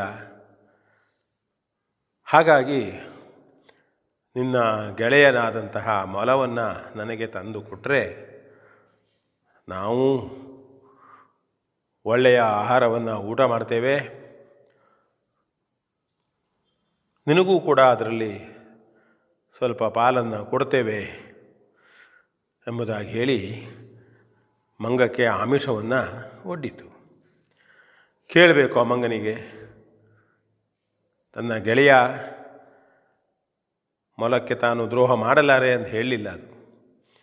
ಮೊಸಳೆ ಕೊಟ್ಟಂತಹ ಕೊಡತಕ್ಕಂತಹ ಮಾಂಸದ ತುಂಡಿನ ರುಚಿಗಾಗಿ ಆಯಿತು ಅಂತ ಹೇಳಿ ನೇರವಾಗಿ ಮೊಲ ಇದ್ದಲ್ಲಿ ಬಂತದು. ಮೊಲಕ್ಕೆ ಹೇಳಿತು, ಒಮ್ಮೆ ಮೊಸಳೆ ನಿನ್ನನ್ನು ನೋಡಬೇಕಂತೆ. ನೋಡದೆ ಭಾಳ ದಿನ ಆಯ್ತಂತೆ. ಒಮ್ಮೆ ನೀನು ಮೊಸಳೆ ಇದ್ದಲ್ಲಿ ಬರಬೇಕು ಎಂಬುದಾಗಿ ಮಂಗ ಮೊಲಕ್ಕೆ ಹೇಳಿತು. ಮೊಲ ಬಂತು, ದೂರದಲ್ಲಿ ನಿಂತು ಮಾತಾಡಿತು. ಆಗ ಮೊಸಳೆ ಹತ್ತಿರ ಬಾರಪ್ಪ, ಮೊಲ ಕೇಳಿತು. ಆಗ ಮೊಲ ಯೋಚನೆ ಮಾಡಿತು ಓಹೋ, ಇದರಲ್ಲಿ ಏನೋ ಮೋಸ ಉಂಟು, ತನ್ನನ್ನು ಹಿಡಿಯೋದಕ್ಕೆ ಮೊಸಳೆ ಹೀಗೆ ಮಾಡ್ತಾ ಉಂಟು ಎಂಬುದು ಅದಕ್ಕೆ ಅರ್ಥವಾಯಿತು. ಅದು ಜಿಗಿದು ಅರಣ್ಯದಲ್ಲಿಗೆ ಓಡೋಯಿತು. ನಂತರ ಮೊಸಳೆ ಮಂಗನಿಗೆ ಹೇಳಿತು, ಬುದ್ಧಿಯನ್ನು ಉಪಯೋಗಿಸೋ. ಏನಾದರೂ ಮಾಡಿ ಕರ್ಕೊಂಡು ಬಾ. ಒಳ್ಳೆಯ ರುಚಿಯಾದ ಊಟ ಹಾಕ್ತೇನೆ ನಿನಗೆ. ಮಂಗ ಪುನಃ ಮಲವನ್ನು ಕರೆಯೋದಕ್ಕೆ ಹೋಯಿತು. ಮಲಕ್ಕೆ ಹೇಳ್ತು, ನೋಡು, ಮೊಸಳೆ ಸತ್ತು ಹೋಗಿದೆ. ಸುತ್ತಮುತ್ತಲಿನ ಪ್ರಾಣಿಗಳೆಲ್ಲ ಬಂದು ಅದಕ್ಕೆ ಹೂವನ್ನು ಅರ್ಪಿಸುತ್ತವೆ. ಕೊನೆಯದಾಗಿ ನೀನು ಒಂದು, ಒಂದೆರಡು ಹೂವನ್ನು ಅರ್ಪಿಸೋ ಬಾರೋ ಮಲ ಕೇಳಿತು ಆಯಿತು ಅಂಥೇಳಿ ಮಲ ಮಂಗನ ಜೊತೆಯಲ್ಲಿ ಬಂತು. ನೋಡಿತು, ಹೌದು, ಇಲ್ಲಿ ಈ ಕಡೆಯಲ್ಲಿ ಮೊಸಳೆ ಸತ್ತಂತೆ ಮಲಗಿತ್ತು. ಮಂಗನ ಯೋಚನೆಯಂತೆ ಅದರ ಮೇಲೆ ಕೆಲವು ಹೂಗಳನ್ನು ಗುರ್ತ ಹಾಕಿದ್ರು. ಮಾಲೆಯನ್ನು ಕೂಡ ಹಾಕಿದ್ರು. ಮೊಲ ಬಂದು ನೋಡಿತು. ಓಹೋ, ಹೌದಲ್ಲ? ಮೊಸಳೆ ಸತ್ತು ಹೋಗಿದೆಯಲ್ವಾ? ಆದರೆ ನಾನು ಕೇಳಿದ್ನಲ್ಲ, ಮೊಸೆಗಳು ಸತ್ತಾಗ ಮೊಸಳೆಗಳ ಬಾಲ ಅಲ್ಲಾಡ್ತವೆ ಅಂತೆ. ಎಂಬುದಾಗಿ ಮೊಸಳೆಗೆ ಕೇಳುವ ಹಾಗೆ ದೊಡ್ಡದಕ್ಕೆ ಮಂಗಂಗ, ಮಂಗನಿಗೆ ಹೇಳುತ್ತದು. ಅದನ್ನು ಕೇಳಿದಂತಹ ಮೊಸಳೆ ಓಹೋ, ತಾನು ಸತ್ತಂತೆ ಕಂಡಿಲ್ಲ ಇನ್ನೂ ಇದುವರೆಗೆ. ಈಗ ಸತ್ತಂತೆ ಕಾಣಿಸಬೇಕು ಎಂದು ತಿಳಿದು ತನ್ನ ಬಾಲವನ್ನು ಅಲ್ಲಾಡಿಸತೊಡಗಿತು. ಅಷ್ಟ ಆಗ ಮೊಲ ಮಂಗನಿಗೆ ಹೇಳಿತು, ಮಂಗನೇ, ನೋಡು ನನ್ನ ಬುದ್ಧಿವಂತಿಕೆಯನ್ನು ಮೊಲದ ಮೊಸಳೆಯ ಬಾಲ ಅಲ್ಲಾಡ್ತಾ ಇದೆ. ನನಗೆ ಮೋಸ ಮಾಡಬೇಕಂತ ಮಾಡಿದೆಲ್ಲ ನೀನು? ಮಿತ್ರನಿಗೆ, ಇದು ನಾನು ಬರ್ತೇನೆ. ಬುದ್ಧಿವಂತಿಕೆ ಇದ್ದದರಿಂದ ನಾನು ತಪ್ಪಿಕೊಂಡೆ ಎಂಬುದಾಗಿ ಹೇಳಿ ಓಡಿ ಹೋಯಿತು. ಇದು ಒಂದು ಕತೆ. ಇಲ್ಲಿ ಮಿತ್ರದ್ರೋಹವನ್ನು ನಾವು ಮಾಡಬಾರದು ಯಾವಾಗಲೂ. ಮತ್ತು ಸಂದರ್ಭ ಬಂದಾಗ ಬುದ್ಧಿವಂತಿಕೆ ಉಪಯೋಗಿಸಬೇಕು. ಹೇಳತಕ್ಕಂಥ ನೀತಿ ತೋರಿಸ್ತದೆ. V N Bhagwat Barballi. ಇದುವರೆಗೆ ವಿಎನ್ ಭಾಗವತ ಬರಬಳ್ಳಿ ಅವರಿಂದ ಜೀವನ ಪಾಠ ಕಲಿಕಾ ಆಧಾರಿತ ಕಥೆಯನ್ನ ಕೇಳಿದಿರಿ. ಸೀಡ್ಸ್ ಆಫ್ ಹೋಪ್ ಕೇಶದಾನ ಶಿಬಿರ. Seeds of hope Shakti PU college ಹಾಗೂ ಮುಳಿಯಾ ಫೌಂಡೇಶನ್ ಸಂಯುಕ್ತಾಶ್ರಯದಲ್ಲಿ Mangalore ladies beauty association inner wheel Mangaluru south. JCI Mangaluru Spoorthi, Indian red cross society, Dakshina Kannada ಜಿಲ್ಲಾ ಪದವಿ ಪೂರ್ವ ಕಾಲೇಜು ಪ್ರಾಚಾರ್ಯರ ಸಂಘ. ಇದರ ಸಹಯೋಗದಲ್ಲಿ ಕೇಶದಾನ ಕ್ಯಾಂಪ್. ಮಂಗಳೂರಿನ ಶಕ್ತಿ ಪಿಯು ಕಾಲೇಜಿನ ರೇಷ್ಮಾ ಮೆಮೋರಿಯಲ್ ಆಡಿಟೋರಿಯಂನಲ್ಲಿ ಇದೇ ಬರುವ ಸೆಪ್ಟೆಂಬರ್ ಹನ್ನೊಂದರಂದು ಹತ್ತು ಗಂಟೆಗೆ ಆರಂಭವಾಗಲಿದೆ. ಸಂಗ್ರಹಿಸಿದ ಕೂದಲನ್ನ ಕ್ಯಾನ್ಸರ್ ರೋಗಿಗಳಿಗೆ ವಿಗ್ ಮಾಡಲು ಬಳಸಿ ಯಾವುದೇ ವೆಚ್ಚವಿಲ್ಲದೆ ವಿತರಿಸುವುದು ಮುಳಿಯಾ ಫೌಂಡೇಶನ್ನ ಉದ್ದೇಶ. ನೀವು ಈ ಕೆಲಸದಲ್ಲಿ ಕೈ ಜೋಡಿಸಬೇಕಾದರೆ ಗೂಗಲ್ ಫಾರ್ಮ್ ಮೂಲಕ ಹೆಸರು ನೋಂದಾಯಿಸಿ. ನೀವು ಹದಿನೈದು ಇಂಚು ಅಥವಾ ಅದಕ್ಕಿಂತ ಹೆಚ್ಚಿನ ಆರೋಗ್ಯಕರ ಹಾಗೂ ಸ್ವಚ್ಛ ಕೂದಲನ್ನ ಹೊಂದಿದ್ದರೆ ಶಾಂಪು ಹಾಕಿ ತೊಳೆದು ಒಣಗಿಸಿ ಸೀಡ್ಸ್ ಆಫ್ ಹೋಪ್ ಸಂಸ್ಥೆಗೆ ದಾನವಾಗಿ ನೀಡಬಹುದು. ಕೇಶದಾನ ಮಾಡಿ ಇತರರ ನಗುವಿಗೆ ಕಾರಣರಾಗಿ. ಹೆಚ್ಚಿನ ವಿಚಾರಣೆಗಾಗಿ ಸಂಪರ್ಕಿಸಿ ಒಂಬತ್ತು ಒಂದು ನಾಲ್ಕು ಒಂದು ಸೊನ್ನೆ ಐದು ಒಂಬತ್ತು ಒಂದು ನಾಲ್ಕು ಎಂಟು nine one four one zero five nine one four eight.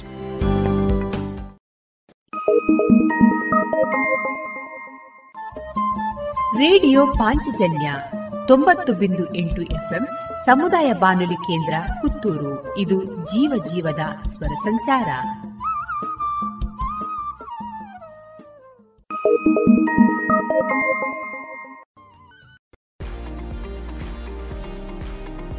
ಇದೀಗ ಸಂಸ್ಕಾರ ಭಾರತಿ ಪುತ್ತೂರು ತಾಲೂಕು ಘಟಕದ ವತಿಯಿಂದ ಇತ್ತೀಚೆಗೆ ನಡೆದ ಪುತ್ತೂರು ತಾಲೂಕು ಮಟ್ಟದ ದೇಶಭಕ್ತಿ ಗೀತೆ ಸ್ಪರ್ಧೆಯಲ್ಲಿ ಹಾಡಿರುವ ಅಂಬಿಕಾ ಮಹಾವಿದ್ಯಾಲಯದ ವಿದ್ಯಾರ್ಥಿಗಳಿಂದ ಇದೀಗ ಸಮೂಹ ಗೀತೆಯನ್ನ ಆಲಿಸೋಣ.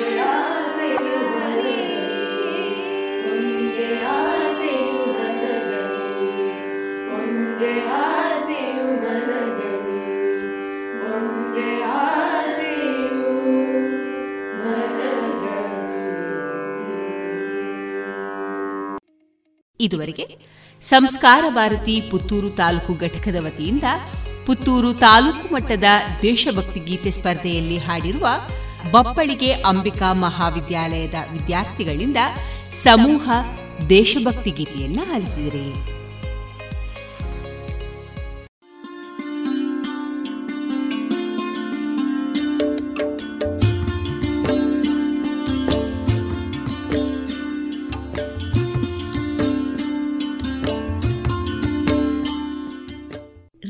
ಪಾಂಚಜನ್ಯ ಸಮುದಾಯ ಬಾನುಲಿ ಕೇಂದ್ರದಿಂದ ನಿಮ್ಮ ಕಾರ್ಯಕ್ರಮಗಳು ಪ್ರಸಾರವಾಗಬೇಕೆ?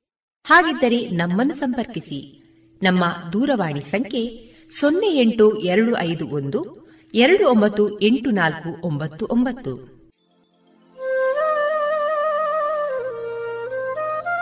ಗಮನಿಸಿ ಕೇಳುಗರೆ, ನಮ್ಮ ಕಾರ್ಯಕ್ರಮಗಳನ್ನು ವೆಬ್ಸೈಟ್ ಮೂಲಕ ಕೂಡ ಆಲಿಸಬಹುದು. ನಮ್ಮ ವೆಬ್ಸೈಟ್ ವಿಳಾಸ W W W radio Panchajanya dot com. ಇಲ್ಲಿ ಆರ್ಕೈವ್ಸ್ನ ಭಾಗಕ್ಕೆ ಹೋಗಿ ಕ್ಲಿಕ್ ಮಾಡಿದರೆ ಹಳೆ ಕಾರ್ಯಕ್ರಮಗಳನ್ನು ಕೂಡ ಆಲಿಸಬಹುದು. ಜೊತೆಗೆ ನಮ್ಮ ಪ್ರಸಾರವನ್ನು ಆಪ್ ಮೂಲಕವೂ ಕೇಳಬಹುದು. ಪ್ಲೇಸ್ಟೋರ್ನಲ್ಲಿ ಪಾಂಚಜನ್ಯ ಸರ್ಚ್ ಮಾಡಿ, ಡೌನ್ಲೋಡ್ ಮಾಡಿಕೊಂಡು ತಮ್ಮ ಮೊಬೈಲ್ಗಳಿಗೆ ಇನ್ಸ್ಟಾಲ್ ಮಾಡಿದರೆ ರೇಡಿಯೋ ಪ್ರಸಾರದ ಕಾರ್ಯಕ್ರಮವನ್ನು ನೀವು ಆಲಿಸಬಹುದು. ನಮ್ಮ ಪ್ರಸಾರದ ಬಗೆಗೆ ನಿಮ್ಮ ಅಭಿಪ್ರಾಯಗಳನ್ನು ಹಂಚಿಕೊಳ್ಳಲು ನಮ್ಮ ವಿಳಾಸ ರೇಡಿಯೋ ಪಾಂಚಜನ್ಯ ತೊಂಬತ್ತು ಬಿಂದು ಎಂಟು ಎಫ್ಎಂ, ಸಮುದಾಯ ಬಾನುಲಿ ಕೇಂದ್ರ, ನೆಹರು ನಗರ, ಪುತ್ತೂರು. ನಮ್ಮ ದೂರವಾಣಿ ಸಂಖ್ಯೆ ಸೊನ್ನೆ ಎಂಟು ಎರಡು ಐದು ಒಂದು, ಎರಡು ಒಂಬತ್ತು ಎಂಟು ನಾಲ್ಕು ಒಂಬತ್ತು ಒಂಬತ್ತು. ಇಮೇಲ್ ವಿಳಾಸ radio Panchajanya at Gmail dot com ನಮ್ಮ ವಿಳಾಸ ಮತ್ತೊಮ್ಮೆ ರೇಡಿಯೋ ಪಾಂಚಜನ್ಯ ತೊಂಬತ್ತು ಬಿಂದು ಎಂಟು ಎಫ್ಎಂ, ಸಮುದಾಯ ಬಾನುಲಿ ಕೇಂದ್ರ, ನೆಹರು ನಗರ, ಪುತ್ತೂರು. ನಮ್ಮ ದೂರವಾಣಿ ಸಂಖ್ಯೆ ಸೊನ್ನೆ ಎಂಟು ಎರಡು ಐದು ಒಂದು, ಎರಡು ಒಂಬತ್ತು ಎಂಟು ನಾಲ್ಕು ಒಂಬತ್ತು ಒಂಬತ್ತು. ಇಲ್ಲಿಗೆ ಈ ಹೊತ್ತಿನ ಪ್ರಸಾರ ಕಾರ್ಯಕ್ರಮವನ್ನ ಮುಕ್ತಾಯಗೊಳಿಸುತ್ತಿದ್ದೇವೆ. ಆತ್ಮೀಯ ಕೇಳುಗರಿಗೆಲ್ಲ ರೇಡಿಯೋ ಪಾಂಚಜನ್ಯದ ಬಳಗದ ಪರವಾಗಿ ನಾನು ತೇಜಸ್ವಿ ರಾಜೇಶ್ ಮಾಡುವ ಅನಂತ ವಂದನೆಗಳು.